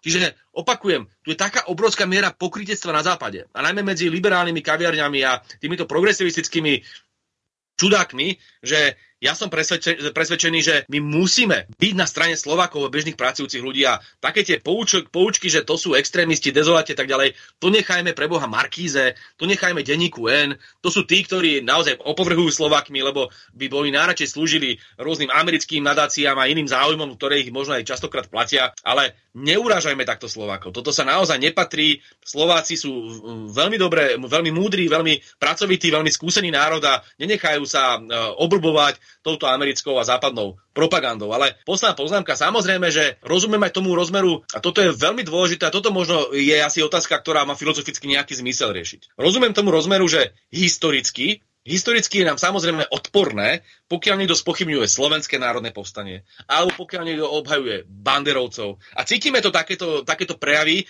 aj v mnohých tých krajine pravicových stranách na Slovensku a sú nám odporné, pochopiteľne. Tak pokiaľ niekto de facto umenčuje tú obetu e, sovietov a ruského národa pri našom oslobodzovaní, no tak to je není partner pre diskusiu. Pokiaľ niekto šliape po pamiatke našich partizánov a, Slovensk- a postalcov v Slovenskom národnom povstaní, no tak je odpudivý a nie, nie je o čom, hej. Čiže tuto niekde prámení tá historická animozita medzi možno tou extrémnou pravicou a stranami nášho typu. To je úplne legitímne, to je samozrejme fakt. Ale pokiaľ zase na druhej strane dokážeme cítiť, že mnohé národno-konzervatívne strany opúšťajú tento narratív a budú proste uh, mať úctu k slovenskému národnému postaniu a nebudú to obhajovať nejakých banderovcov alebo nejakých uh, ukrofašistov a podobne, no tak sa s nimi samozrejme vieme baviť, pokiaľ sa zhodneme na sociálnych témach a na témach, ktoré sú kľúčové pre našich voličov. Čiže tuto si treba dať veľký pozor, aby nám na jednej strane tie historické spory, ktoré sú už uh, staré možno koľko, 70-80 rokov, aby nám uh, nezatemňovali mozog do tej miery, že teraz budeme užitočnými idiotmi pre nadnárodných uh, korporácie a neoliberálov zo západu, ktorí budú si mastiť uh, ruky, že výborne, Takže lavica, alebo tá antiglobalistická scéna je kompletne rozdelená, lebo sa tam lavica a pravica nenávidia, hej, teraz znamená tie konzervatívnejšie strany a tie uh, lavicovejšie strany sa nenávidia z historických príčin a preto sa nikdy nebudú vedieť uh, spojiť a spolupracovať a tým pádom majú vybavené, oni si vždy vytvoria nejakú stredovú formáciu, kde budú uh, takí liberáli a onakí liberáli a takí globalisti a onakí globalisti a budú neustále vládnuť. Veď toto je práve to nebezpečenstvo. Ideálny prípad, a toto je možno tak definitívna otázka, ideálny prípad pre ľavicu, takého typu ako je smer sociálna demokracia, a to je aj našim cieľom, je, že dokážeme vytvoriť taký projekt, kde oslovíme pracujúcich ľudí, ktorí to vôbec nevnímajú takto ideologicky. Oni nerozmýšľajú nad tým, že čo je, ja neviem, konzervatívne, čo je liberálne, čo je nacionalistické, čo je ľavicové, čo je pravicové. Oni sa v týchto veciach, nie sú to profesori politológie, oni sa tým nezaoberajú. Oni majú svoje bežné každodenné starosti, majú svoje schopnosti v oblastiach, ktoré sú úplne iné, ako sú tieto, ktoré my rozoberáme. Takže pochopiteľne to tým tak nežijú. A teraz týmto ľuďom vysvetľovať nejaké historizujúce, historizujúce konflikty, je pre nich úplne zbytočné. Oni si povedia, a čo tu vy teraz riešite nejaký rok 1938 a ja neviem čo, však poďme riešiť to, koľko stojí chleba, poďme riešiť to, či mám robotu, či fungujú e, nemocnice, či fungujú školy a tak ďalej. No a teraz my sa tu budeme hádzať o zem kvôli nejakým historickým veciam. Chápete, že toto musíte mať na pamäti, keď sa rozprávate s bežnými ľuďmi. A teraz máte ľudí, a ja som takých stretol, ktorí volili aj tie strany, o ktorých sa bavíme, čiže krajne pravicové. Ja som sa s nimi rozprával, na nich nebolo nič krajne pravicové. Tí ľudia boli ale kompletní voliči ľavice. Oni všetkých z tých ekonomických témach boli za silný sociálny štát, za prerozdeľovanie majetku, za presne tie témy, ktoré otvára každá tradičná ľavica v tých ekonomických veciach. Dokonca boli veľkými zastancami slovenského národného povstania, tej antifašistickej tradície, mali veľkú úctu k ruskej, ruskému národu a podobne. Čiže všetko témy, ktoré boli typické pre tradičnú lavicovú retoriku a naše hodnoty, ale z nejakého dôvodu boli sklamaní z lavice, tak to dali, uh, hodili to možno nejaké z tých krajne pravicových strán. A teraz my ich máme označiť za fašistov? A čo sme sa zbláznili? Však to sú dobrí pracujúci ľudia, ktorí jednoducho nevnímajú tú realitu takto politologicky, že čo je lavica, pravica, konzervativizmus, liberalizmus. A jednoducho idú tam, kde cítia, že tí, tie strany budú obhajovať ich záujmy a záujmy Slovenskej republiky. No a práve toto by mal byť záujem smeru alebo snaha smeru osloviť aj týchto ľudí, aby sa našli späť v tom lavicovom priestore, ktorý, ktorým sa cítili byť v minulosti mnohokrát zradení práve kvôli tomu, že ľavica aj na západe zrádzala týchto ľudí a pre, preberala tú liberálnu a neoliberálnu retoriku, ktorá je nám úplne cudzia ako slovenskému národu. Čiže ja som presvedčený, že našou úlohou ako smeru sociálnej demokracie je vytvoriť silnú národne lavicovú stranu a vtedy dokážeme aj so Slovenskom pohnúť a dokážeme možno otupiť práve tú hegemoniu liberálov, ktorá tu ide zo, zo západu. Mm-hmm. No, Roman, nech sa páči. Ja, mňa veľmi ako, taká silná asociácia bola, keď hovoril uh, Ľuboš o uh, európskom prostredí alebo bruselskom, tak veľmi smutným príkladom je uh, Boris Zala, ktorý ešte pred 15 rokmi u mňa vydával knihe Národ ako nesamozrejmosť a patril k takej tej národnejšej platforme a dneska skončil niekde úplne inde. Takže naozaj Brusel a Štrasburg je mentálne veľmi nebezpečné prostredie. To len ako bonmot. No Druhá nie, vec... Eh, skôr asi eh, peniaze, ktoré tam dostanú. 15 tisíc nezarobí nikde na Slovensku, to by musel byť eh, vlastník nejakej firmy. Ale, ale je tam aj Uhrík a ten, myslím si, že tomu nepodľahol, ale dobre, to už ako nechajme. Ja len hovorím, že pokiaľ niekto ešte v klube európskych socialistov tak e, je veľmi ťažké tam mať názory e, a byť akceptovaný, povedzme, ako má Fico. Ale to no, nie... ja som skôr narážal napríklad na Radačovského, z ktorého je už teraz taký slniečkar, že všetci tí ľudia, ktorí boli v tom tzv. slovenskom patriote v tej jeho strane, tak ušli do Národnej koalície. Čiže Uhriga možno, že je e, zvláštny prípad, aspoň doteraz, lebo e, jemu asi tak veľmi nejde o tie peniaze, lebo on sa vzdal napríklad e, poslanca VUC a tam tiež ďalšie peniaze prichádzali. Napríklad Maňka to neurobil, ktorý bol županom. No. Dobre, dobre, poďme teraz k sociálnej demokracii v Európe a v, vo všeobecnosti. Ešte takto, aby som možno sa vrátil naspäť, aj keď si jenom tejto relácie ďalej rozvinúť, ne iba okomentovať a približiť e, jednotlivé kapitoly, ale aj nazvieme to ďalej ich rozviesť. Takže ten koncept tej, toho zborníka bol ľavicovo-pravicový, teda je tam aj Čarnogurský, ktorý teda asi naozaj nie je ľavičiar a tiež e, tam vlastne mal príspevok o, o suverenite a vlastne sme ho aj preberali a myslím, že ani pán Budil e, nie je ľavičiar, lebo tuším, že má blízko k trikolore, alebo dokonca k slobodným, alebo takejto strane, ktorá teda Klaus mladší je teda asi určite nie ukážkový ľavičiar. Ale áno, tam sa ukazuje, že na istých hodnotách a istých programových prioritách sa dokážu, dokážu tzv ale to len tzv. mainstreamom označované extrémy spojiť. E, Smer začal robiť e, veľmi takú, by som povedal, e, retoricky aj národnú, aj vlasteneckú politiku a on vracia k sebe naspäť voličov, ktorí ho v 16. roku opustili išli Kotlebovi. Ja si myslím, že to je úplne jednoznačné, ale je to dobré, že je to tak, pretože Kotleba zbytočne môžeme o ňom hovoriť, pretože to je človek, alebo toto je strana, ktorá nemá absolútne žiadnu perspektívu.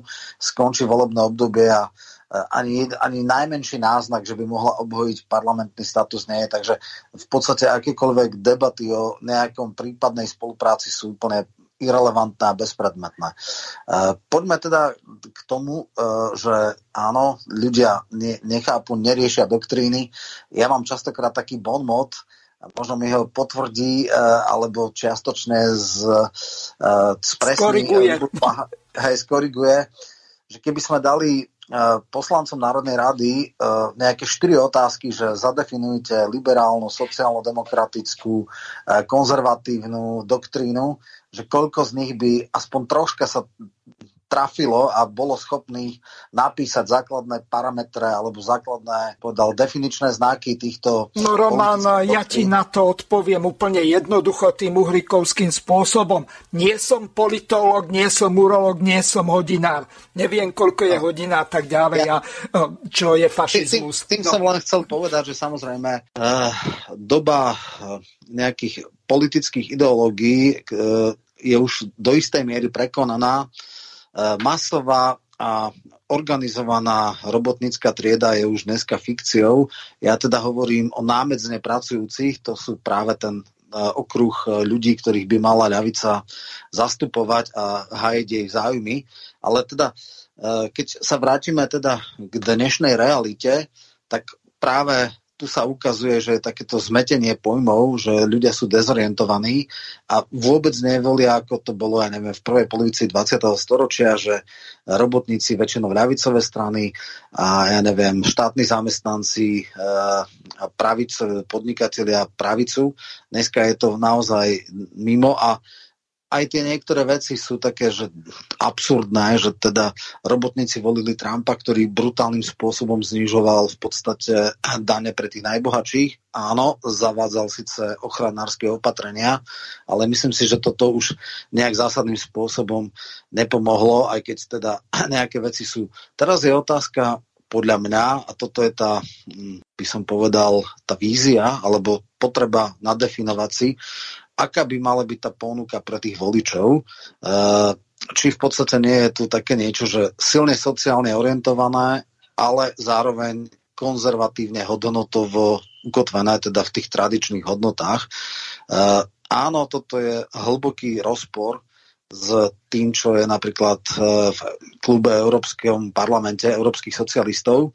Akože tradičné hodnoty e, tam naozaj nie sú. Možno, že dozrieva alebo dozrie čas, kedy sa viacero takýchto enfant terrible sociálnej demokracie otrhne a urobí nejaký vlastný klub, ako sa napríklad štiepila e, Edu a, a vznikli tam teda taká m, mm, e, frakcia, kde je ods Čiže možno, že začína to tríbenie. Áno, Slovensko je, ako sme spovedali, by som povedal, že e, niekedy sa mi zdá, že ja viem, že to nie je e, s najväčšou pravdepodobnosťou e, do, vymyslené, dohodnuté, ale že to je intuitívne.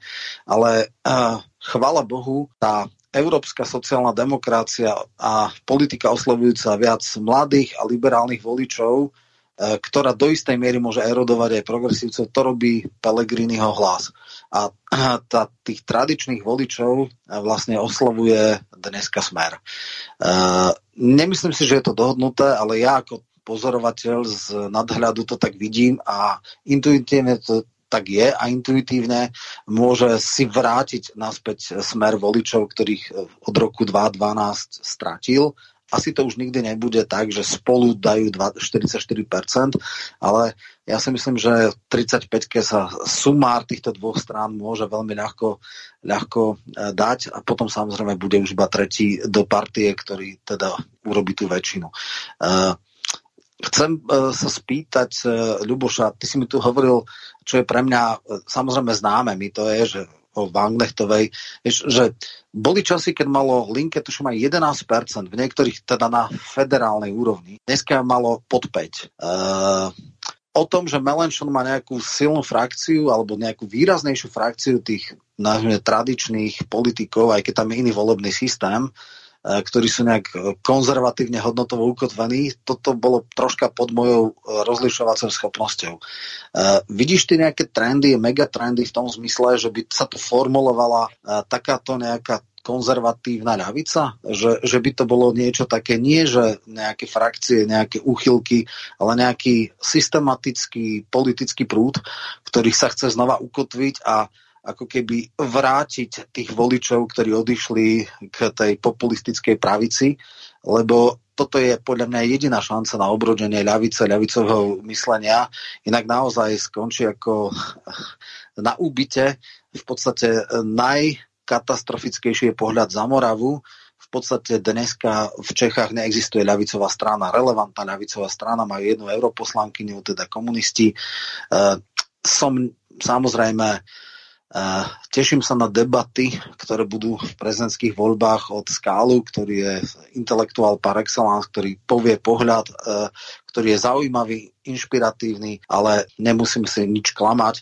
Určite to nie je človek, ktorý môže zamiešať kartami v voľbách a je pre mňa do istej miery aj sklamaním, že tento jeho prúd sa nepresadil. Možno, že by to nedopadlo s tou stranou tak, ako dopadlo. Ako teda ty vidíš tú perspektívu? Lebo jedna vec je diagnostika, tá bola brilantne povedaná, ale ľudí, ľudí oveľa viacej zaujíma tá terapia, tá cesta späť, alebo do budúcna, cesta dopredu. Ako ju teda ty vidíš? Ja som presvedčený, a to je možno to kľúčové, a to rozvíjam aj v knižke, o ktorej sa neustále uh, bavíme, že hľadať tu nejaký univerzálny liek je pre celý svet a pre celú Európu a možno na prílahle gal- galaxie, čo je klasicky vždy tým snom tých filozofov, ktorí hľadajú teda tie univerzálne lieky, je popretím de facto toho, čo hovoríme. No my dneska ne- nenájdeme univerzálny liek. My nenájdeme teraz, uh, že v každej krajine teraz vytvoríme jednu, ja si to nazval konzervatívnu lavicu a teraz ja budeme to merať nejakými šablónami, že či ten Melenchon je dosť konzervatívny alebo není, alebo či hen tam ten je taký alebo onaký. To sú úplne iné svety. Toto si treba uvedomiť. My žijeme v tak uh, inom svete ako Slováci, uh, ktorý je tak odlišný od toho francúzského, tak odlišný od toho nemeckého a už de facto tak odlišný od čínskeho, iránskeho a uh, afrického a latinskoamerického, že sa teraz hrať na to, že tu teraz vytvoríme nejaký univerzálny liek je cestné. A toto je práve tá základná téza filozofického prúdu, ktorý sa nazýva komunitarizmus a ktorý je protipolom uh, práve toho liberálneho univerzalizmu. A toto je jedna z kľúčových tém uh, Drulákovej knižky. Že Zabudíme už teraz na to, že teraz, ja chápem, že tu bol tzv. gigantizmus veľkých ideológií, či už to bol socializmus, konzervativizmus, liberalizmus. A áno, toto už je prekonané. Toto už nedokážeme vrátiť späť. To je ten úvod 20. storočia, alebo teda koniec 19. storočia. A on sa to potom ťahalo aj v celom tom 20. storočí, že ideme zmeniť celý svet a celý svet bude socialistický, alebo opačne, celý svet bude liberalistický a kapitalistický a neviem čo. My už sme dneska úplne niekde inde my už uh, máme tu to vedomie toho, že sú tu rôzne trajektórie historické a rôzne kultúrne uh, vplyvy a tak ďalej. Čiže tie svety sú iné. A predstavovať si, a výborný, výbornou pomôckou nech nám je zase tá teória buď toho Immanuela Wallerstina, alebo zase tá teória Lenina, ktorý hovoril, že no jednoducho, otázka národa, hej, a zoberieme to ako modelový príklad. Otázka národa je niečo úplne iné v západných mocnostiach a impériách, ako je, ja neviem, Francúzsko, Veľká Británia, Nemecko, Spojené štáty americké. No tam pochopiteľne, keby sme chceli uh, rozvíjať nejakú formu národniarstva, no tak to končí pri imperializme. To znamená, že národniar niekde v Amerike bude celý nadšený z toho, že Amerika tam plieni Irak. A to asi nechceme, že? Toto asi nepodporujeme. No ale v prípade národniarstva, e, zdravého vlastníctva na Slovensku, je to nie, presný opak, to je defenzívny postoj. To je postoj, kde chránime vlastný národ pred tým, aby nás tu nekolonizovali iní. A to je niečo úplne iné, ako by bolo postoj národný e, niekde vo Francúzsku, v Nemecku, ktorý naopak uh, nechránia vlastné národy pred kolonizáciou iných, ale snažia sa expandovať, lebo sú silní. Čiže to sú tie rozdielne pohľady úplne inak vnímame uh, niektoré témy vo Francúzsku, v Nemecku, v Británii a inak v malých periférnych štátoch, ako je povedzme Slovensko, Česko a tak ďalej. Čiže toto je prvá vec. Musíme prestať hľadať teraz nejaké gigantické riešenia, ktoré napasujeme teraz aj na Francúzsko, aj na Britániu, aj na Ameriku, aj na Slovensko a hľadať si vlastnú národnú cestu. A zober si veď, toto svojím spôsobom bola taká tá klasická téza tej národnej cesty ku komunizmu, to boli tie povojnové, eh, v tej povojnovej ére také tie snahy o ten Titov model, potom tu bol model, ja neviem, e, iných štátov, e, Che Guevara mal svoj model s Fidelom Castrom na Kube, a Čína mala svoj model a každý má svoj model a sa to rešpektovalo, lebo tu bola istá miera suverenity, ktorá sa chápalo, že áno, máte iné tradície, iné obyvateľstvo, iné historické trajektórie, tak logicky chodte iným modelom toho ľavicového myslenia. A takisto dneska, keď sa bavíme už v inom kontexte v rámci globálneho kapitalizmu, tak aj tie odozvy na ten globálny kapitalizmus budú iné na Slovensku a iné povedzme vo Francúzsku.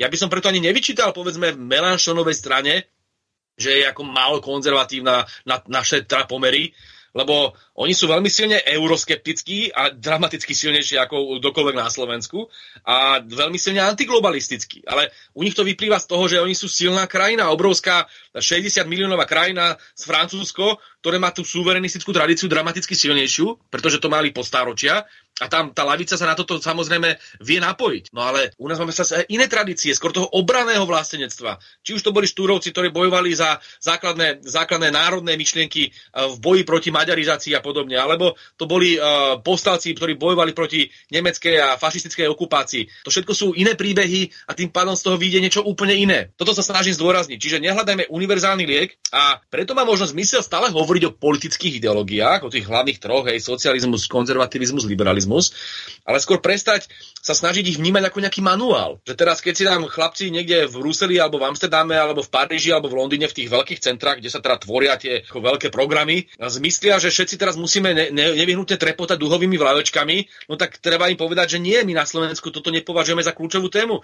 My na Slovensku považujeme za kľúčové chlebové témy, lebo sme v svetoekonomike niekde v úplne inom postavení, máme chudobnejší národ, veľké nerovnosti, sme závislí ekonomicky a bojujeme za vlastnú suverenitu a my teda budeme rečiť tieto témy. A toto by malo byť uh, základom každého ľavicového veľkého hnutia, že sa vzájomne rešpektujeme na základe národných odlišností. A toto ja hovorím, čiže na jednej strane chápem tú skepsu voči tým veľkým ideológiám, že už to teda nemôžeme vrátiť späť, no tak tú éru, že by teda každý robotník zákonite volil sociálnu demokraciu alebo komunistickú stranu, tak túto éru už nevrátime, to je samozrejme. Ale tváriť sa, že samozrejme nemôžeme aj na druhej strane ísť do druhého extrému, že sa budeme tváriť, že tu už neexistuje lavica, pravica, liberalizmus, konzervativizmus a už len teraz záleží na tom, že či dojde taký fešak, onaký fešák a také jamky, onaké jamky, alebo taký športovec, inaký športovec, lebo to práve nahráva tomu establishmentu. Že vám dojde človek, ktorý nemá žiadne hodnoty, je to čistý oportunista a bude sa len obohacovať a bude robiť len to, čo vyhovuje establishmentu. A úplným vrcholom tejto tézy je de facto, že tu majú vládnuť odborníci, to sa tak krásne to znie, a technokrati, no hlavne to je dneska Brusel, že sú bez akéhokoľvek mandátu a vládnu tam akože odborníci, akože technokrati, ktorí de facto len udržujú ten establishment, udržujú ten kapitalistický model, ktorý je neoliberálny, ktorý je militaristický a ktorý je veľmi silne zameraný až rasisticky proti Ruskej federácii. A teraz my sa máme tváriť, že to je akože odborný názor. Veď si to pamätáme počas pandémie, tam to bolo krásne vidieť. Sa tu stretli nejakí zastancovia veľkých uh, týchto farmaceutických korporácií, ktorí tam od nich mali kopec uh, projektov a tak ďalej. A my sme sa tvárili, že to sú akože odborníci, lebo boli vyštudovaní lekári mnohokrát. A oni teraz určovali, že čo sa smie a čo sa nesmie myslieť. Pritom išlo o vážnu demokratickú tému, kde sa ľudia obávali o vlastné zdravie a mali svoje dôvody. A teraz či dobrovoľnosť alebo nedobrovoľnosť očkovania majú rozhodnúť nejakí technokrati z Bruselu alebo nejakí odborníci z Pfizeru a podobne. Čiže túto naozaj by som nechcel sklzávať. Vždy sú to hodnotové otázky a tie hodnotové otázky majú veľmi ťažko, ťažko nastaviť teraz nejaké presné definície. A tá lavica a pravica obzvlášť, to sú tekuté pojmy. To je vždy, to je vždy štruktúrálne, to nikdy nie je, že toto je definícia lavice a toto je definícia pravice. No tak podľa definície lavice z úvodu 20. storočia prakticky neexistuje žiadna lavica na Slovensku ani nikde inde vo svete už dneska. A s výnimkou možno nejakých malých leninských strán. Hej? Čiže toto už e, sa samozrejme historicky vyvíja. Ale stále tu máme nejaký rozdiel medzi tým, čo chcú socialisti, tým, čo chcú konzervatívci a tým, čo chcú liberáli. A ja veľmi silne namietam tú tézu, ktorú tu rozširuje liberálna kaviareň, že akože tí skutoční socialisti a skutoční lavičiari sú zákonite liberálni. A prečo pre Boha? Prečo by nemohli byť konzervatívni v tých uh, kultúrnych otázkach? Veď tu je socializmus, alebo teda ideológia socializmu a lavice vždy stála na parametroch pomoci chudobným ľuďom, boji so sociálnou nerovnosťou, boji za pracujúcich ľudí a te, v tom tradičnom čase to boli boji za záujmy uh, pracujúcich tried. No tak ak toto je náš základný boj, tak potom všetko ostatné v tých kultúrnych a tzv. nadstavbových oblastiach, ako hovoril Karl Marx, je druhotné. A tým pádom v prvom rade musíme bojovať za sociálne a ekonomické práva našich ľudí a tým pádom aj za suverenitu v ekonomickej oblasti e, vlastného národa, vlastného štátu. No a vtedy môžeme hovoriť, že naplňame lavicový program. A to, že či niekto ide na Pride alebo nejde na Pride, je úplne jedno alebo to, či niekto uh, považuje multikulturalizmus za dobrý alebo nedobrý, je v tomto prípade úplne, ale nie že sekundárne, ale terciárne, alebo neviem koľka to je poradí.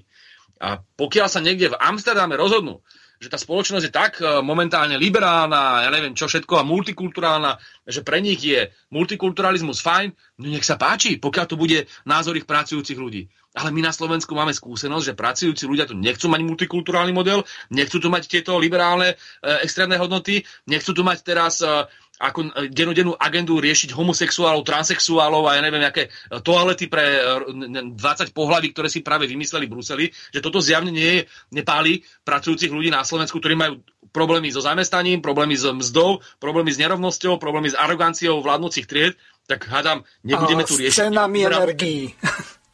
Presne tak, s infláciou, s vojnou proti uh, Rusku, ktorá sa tu vedie, úplne s šialenosťami, ktoré tu každý deň zažívame a tu nám niekto neustále zo západu tlačí, aby sme tu riešili dúhu. No, no nebudeme riešiť dúhu. A Opakujem, toto je komunitaristický postoj. To nie je tak, že my teraz na Slovensku hovoríme, počúvajte vy tam v tom Amsterdame, počúvajte vy tam to Paríži, neriešte dúhu, neriešte transexuálov, lebo to nikoho nezaujíma. Nech si ich riešia, pokiaľ chcú, pokiaľ to majú uh, odskúšané, že to chcú ich pracujúci ľudia, ale neobávam sa, že to práve ich pracujúci ľudia nechcú. Ale toto je ich vec, to je ich suverenita. Naša suverenita je, aby sme nasledovali záujmy a názory našich pracujúcich ľudí. Takže preto hovorím, bojujeme za ten tzv. komunitaristický partikularizmus. To je tak krásna téza eh, jedného amerického filozofa Michaela Walcera, ktorý hovoril o partikularizme, že to je základ. Vy musíte vychádzať vždy z nejakých kultúrnych, historických trajektórií, ktoré vám, eh, do ktorých sa rodíte. To je práve tá kategória národa.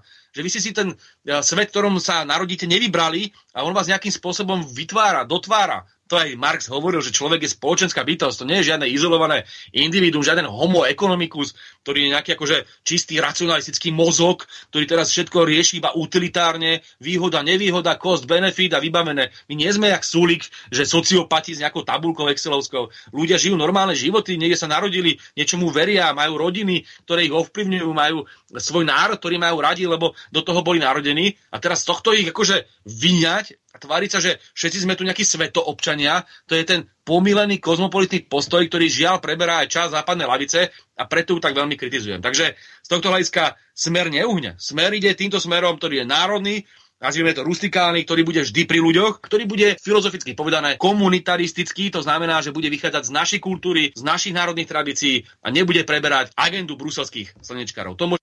Pán Blaha, teraz vzhľadom k tomu, že do konca relácie už máme len 20 minút, tak naši poslucháči by mi neodpustili, ak by som sa vás nepýtal alebo nespýtal na to veľmi kontroverzné hlasovanie o ratifikácii vstupu Fínska a Švedska do NATO, kde až tuším na štyroch vašich poslancov, medzi ktorými ste boli aj vy, tak všetci ostatní hlasovali e, za vstup Fínska a Švedska do NATO.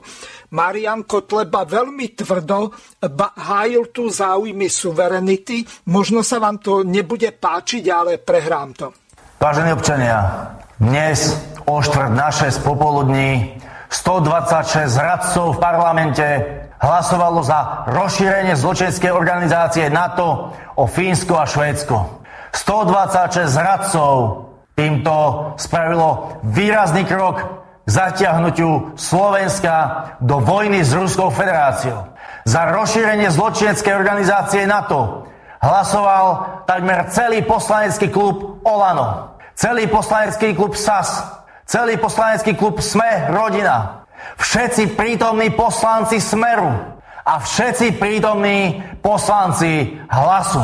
Vážení občania, po tomto zločineckom a štvavom hlasovaní poslancov parlamentu nikto z nich už nemá právo hovoriť o tom, že im záleží na Slovensku, že im záleží na ľuďoch. Im totiž zo všetkého najviac Záleží na naplnení plánov globalistov a ten plán, ten hlavný plán je rozpútať vojnu s Ruskou federáciou. Preto si prosím dobre zapamätajte, že tak, ako sa za Ficovej vlády nakupovali americké stíhačky, tak dnes aj všetci prítomní poslanci Smeru, vrátane samotného Roberta Fica, hlasovali za rozšírenie NATO o Fínsko a Švédsko. Masky padli, opona sa roztiahla, nie je viac nad čím špekulovať. Všetky štandardné politické strany sú zradcovia Slovenska. Všetky štandardné politické strany namiesto záujmov občanov zastávajú v prvom rade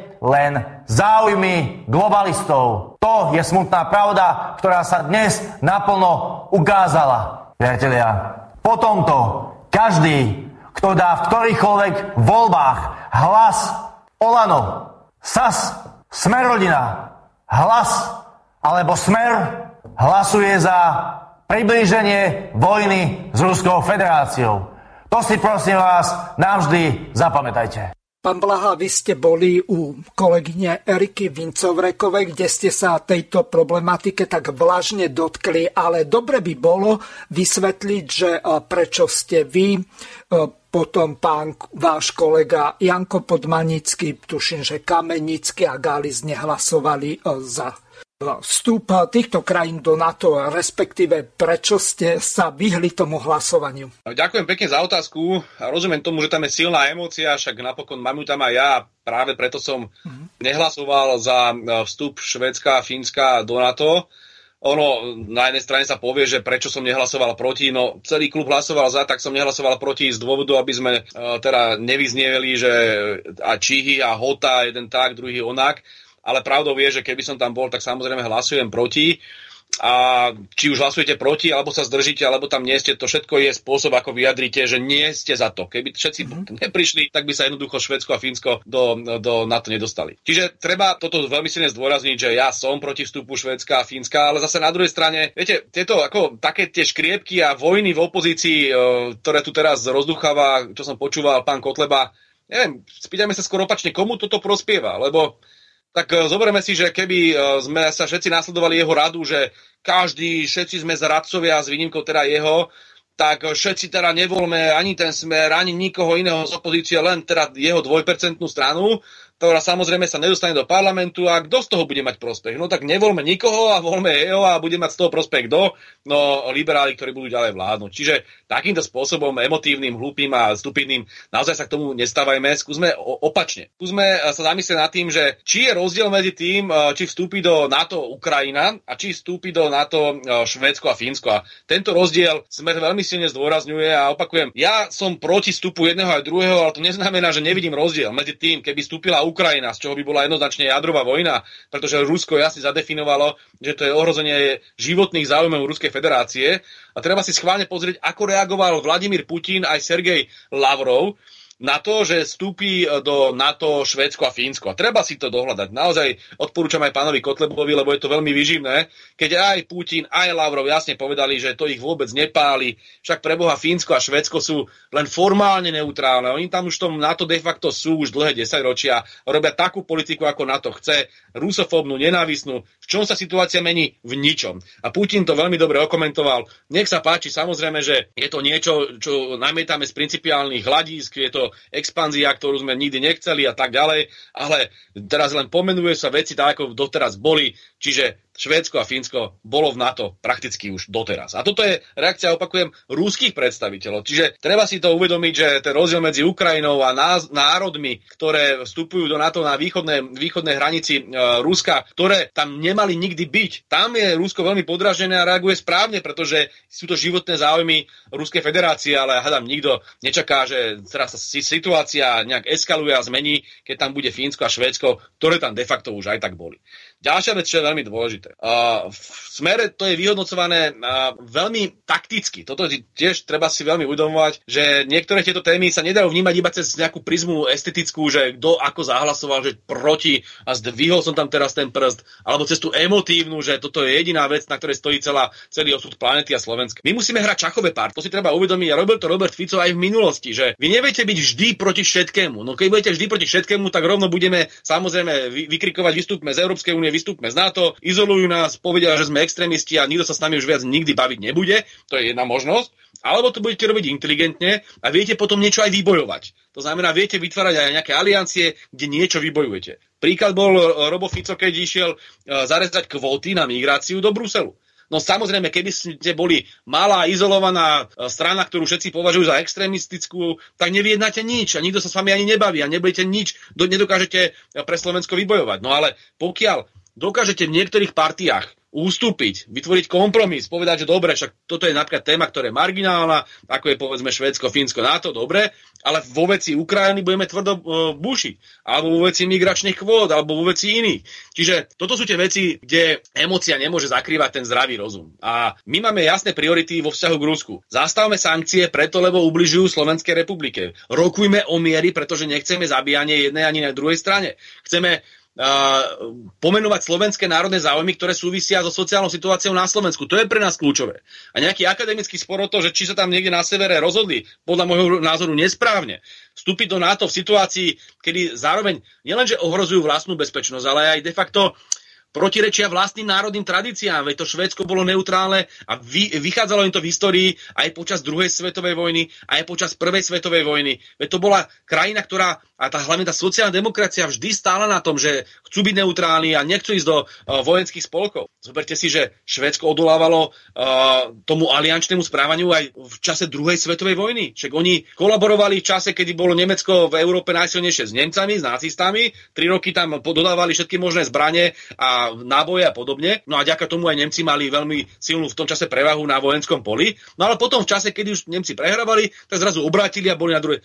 Čiže oni majú túto tradíciu takejto veľmi zvláštnej formy neutrality a odrazu sa rozhodnú, že sa pripoja k jednému uh, vojenskému spolku. Považujem to za, za nesprávne. No ale čo teraz máme my Slováci hovoriť, že je to nesprávne, keď my sme v tom spolku takisto? Veď tu si treba položiť túto otázku. Tak potom začneme diskusiu na Slovensku, či Slovensko chce byť v NATO alebo nechce byť NATO. No ale keď si potom pozriete prieskumy, zistujete, že väčšina ľudí stále chce byť v tom NATO. Čiže toto sú tie veci, ktoré my musíme brať na zreteľ. Osobitný je ešte samozrejme príklad Fínska, ktoré dlhé roky, po 10 ročia, hlavne počas studenej vojny, kde bola dramaticky horšia situácia, kde stali proti sebe teda ten americký blok a sovietský blok v oveľa väčšom antagonizme a Fíni dokázali nájsť napriek tomu cestu k tomu, aby mali tzv. politiku finlandizácie, to znamená, že dobrých vzťahov aj s Ruskom, aj so Západom. A namiesto toho, aby pokračovali v tejto tradícii, ktorá im priniesla veľa, veľa uh, pozitív, tak oni sa teraz vrhajú do NATO. Nepovažujem to za správne, ale opakujem, toto tu už robia švedskí a fínsky politici nenápadne už niekoľko desaťročí. Už zhruba od roku 1989. A to, že to teraz sformalizujú, ak ich teda Turecko pustí, čo je ešte tiež samozrejme veľká otázka, ak, ich, ak to teraz formalizujú, tak sa nič nemení. A Rusi to veľmi dobre vedia, preto to vnímajú úplne inak ako prístup uh, Ukrajiny. Posledná vec, takto to isto vníma aj Viktor Orbán a Maďarsko a treba si zase pozrieť, ako hlasujú alebo ako budú hlasovať oni. No myslíte si, že teraz oni sa postavia proti celej Európe, aby zablokovali Fínsko a Švedsko, čo je marginálna vec pre nich? Oni si potrebujú ustrážiť svoj národný záujem. To znamená, aby ich sankcie sa nedotkli ich e- ekonomiky, ich občanov. A toto je presne to, čo má robiť Slovensko. Chrániť si slovenský národ a slovenské záujmy. Myslím si, že v tomto smere uh, Viktor Orbán nebude váhať a to nebude nejaké zhoršenie vzťahov medzi Ruskom a Maďarskom. Však on veľmi dobre vie, aj tí Rusi veľmi dobre vedia, čo si môžu malé štáty a nemôžu dovoliť. Ale zároveň vedia, že v takých kľúčových chvíľach, kde je naozaj ohrozenie životných záujmov Ruska, kde, kde tu hrozí obrovská eskalácia, obrovská vojna, tak tam my zaberieme. A to je práve vstup Ukrajiny. To je práve vstup týchto e, štátov, kde Rusko pociťuje, že by ich to mohlo životne ohroziť. Takže rozumiem emócií a rozumieme aj tomu, že sa tam pán Kotleba snaží z toho niečo vytlať. Rozumiem aj tomu, že ľudia boli sklamaní, však uh, aj mnohí lavičiari mi písali a mnohí ľudia, uh, ktorí dlhodobo odmietajú na to, boli samozrejme nahnevaní, ale opakujem, treba rozlišovať medzi vstupom Ukrajiny do NATO a ktorá by bola naozaj predstupňom k druhej, tretej svetovej vojne, k jadrovému konfliktu a marginálny vstup nejakých dvoch škandinávskych krajín, ktoré už dávno uh, v NATO de facto boli. Pán Blaha, záverom vám položím mimoriadne ťažkú otázku. Vieme o tom, najmä uh, tí, ktorí sú historici, že Ukrajina nám okupuje Čopskú oblasť, tam sa jedná o mesto Čop a 11 obcí, ktoré boli slovenské, nepatrili k podkarpatskej Rusii. Čiže otázka tá ťažká na vás bude mať vôbec niekto odvahu v prípade povedať z týchto čelných eh, predstaviteľov politických strán, aby eh, Slovensko zablokovalo vstup tým, že si uplatníme na toto slovenské územie svoj nárok, tak ako to napríklad robia Maďari ohľadom tých južných častí. Uha, tak o tomto naozaj ani uh, som nikdy nerozmýšľal, lebo uh, neviem si predstaviť, že by v tejto chvíli sme si my uh, kladli územné nároky voči no, Ukrajine. Spomeňme si len naťahovačky ohľadom názvu v prípade vstupu Macedónska museli kvôli tomu zmeniť názov, lebo Gréci tvrdili, že oni si budú nárokovať na územie na gréckej časti, lebo to tiež bolo kedysi Macedónsko. Museli premenovať štát na Severné Macedónsko a až potom Gréci povolili vstup politicky. Len, len prosím, rozlišujeme živé konflikty a akademické otázky. Aby sme naozaj tieto dve veci nedávali dohromady. Ano. No to, čo medzi Gréckom a Macedónskom bolo, to bol živý konflikt. To tam boli na hraniciach e, demonstrácie a tak ďalej. To, to žilo, že to, to bol obrovský spor. A takto máte živé konflikty e, v rôznych častiach sveta, len nemám pocit, že toto by bol živý konflikt, keď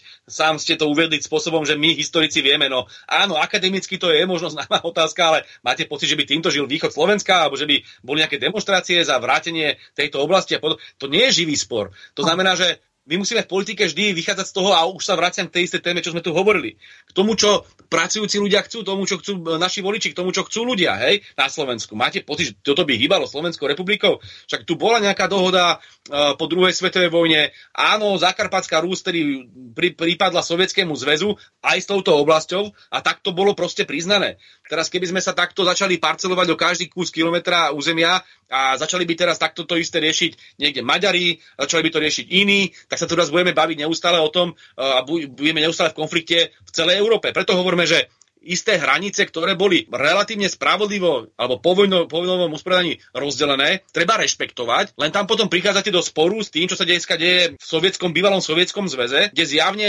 došlo k rozpadu toho, čo bolo dohodnuté po vojne. Viete, tu je ten zásadný dramatický rozdiel. Vždy, keď sa hovorí o hraniciach, hovorí sa o povojnovom usporiadaní, ale potom tu zrazu máte rozpady ríši, ktoré prišli až v roku 91 a neskôr. A vtedy bolo samozrejme Rusko veľmi silne oslabené a prišlo potom od zhruba 20 miliónov obyvateľov, ktoré zostali v, e, v susedných krajinách. A potom, keď došlo k tomu, že povedzme tí ukrajinskí banderovci útočili na túto menšinu Rusku, tak Rusko samozrejme reagovalo. A teraz o tomto sa bavíme, hej, že či platí uh, tá povojnové usporiadanie, pokiaľ by platilo, tak to znamená, že dneska by de facto sovietský zväz mal ďalej existovať, ale keď už neexistuje, tak to sú čerstvé rany, čerstvé veci. Preto je aj v Jugoslávii bol obrovský spor medzi Srbskom a Kosovom a podobne, alebo Srbskom a inými štátmi, lebo to nebolo súčasťou povojnového usporiadania. To súčasťou povojnového usporiadania bola Jugoslávia. Ale to, čo vzniklo v 90. rokoch a veľmi zle sa to vyriešilo nakoniec vojenským krvi prelevaním, NATO potom bombardovalo Belehrad a podobne. Pamätáme si na tie veľké svinstva, ktoré sa diali na či už srbskom národe alebo celkovo na Jugoslávii,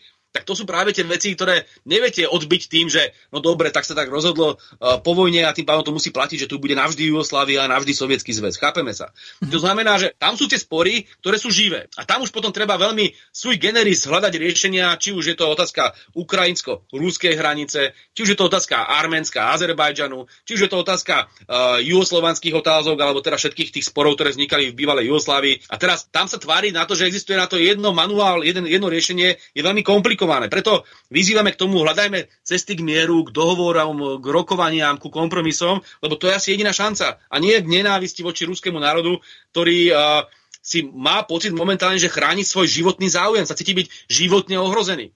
A cez tú americkú propagandu, ktorá sa leje z každých médií, to samozrejme tak nevyzerá. Ale ľudia, ktorí rozmýšľajú aj na Slovensku, vidia, že to bolo NATO, ktoré expandovalo k ruským hraniciám, hneď naopak, že by Rusko expandovalo k európskym hraniciám. Čiže z tohto hľadiska, keď budeme vnímať realitu vyvážene a naozaj sa opierať aj o také knižky, ako napísal Peter Drulák a o intelektuálnych, intelektuálne osobnosti a nebudeme tu počúvať rôzne Todové a rôznych propagandistov z Markízy a z denníka N, tak v tom prípade ľudia pochopia, ako to je a ja som presvedčený, že Slovač je mimoriadne múdra. Že ľudia na Slovensku má, používajú zdravý rozum a veľmi dobre vedia, ako to funguje. Napokon, zoberte si tie prieskumy, ktoré nedávno vyšli. Keď ste mali, že 52% Slovákov podporuje v spore na Ukrajine Rúskú federáciu. Potom samozrejme o dva týždne na to došiel rýchlo Kačerov Globsek a povedal, že ich iba 19%, lebo za dva týždne... No nie, zme... on povedal, že väčšina 47%. To už problém asi a, matematicky, a, ale bolo logiky. Ešte, no. ešte matematicky to mimoriadne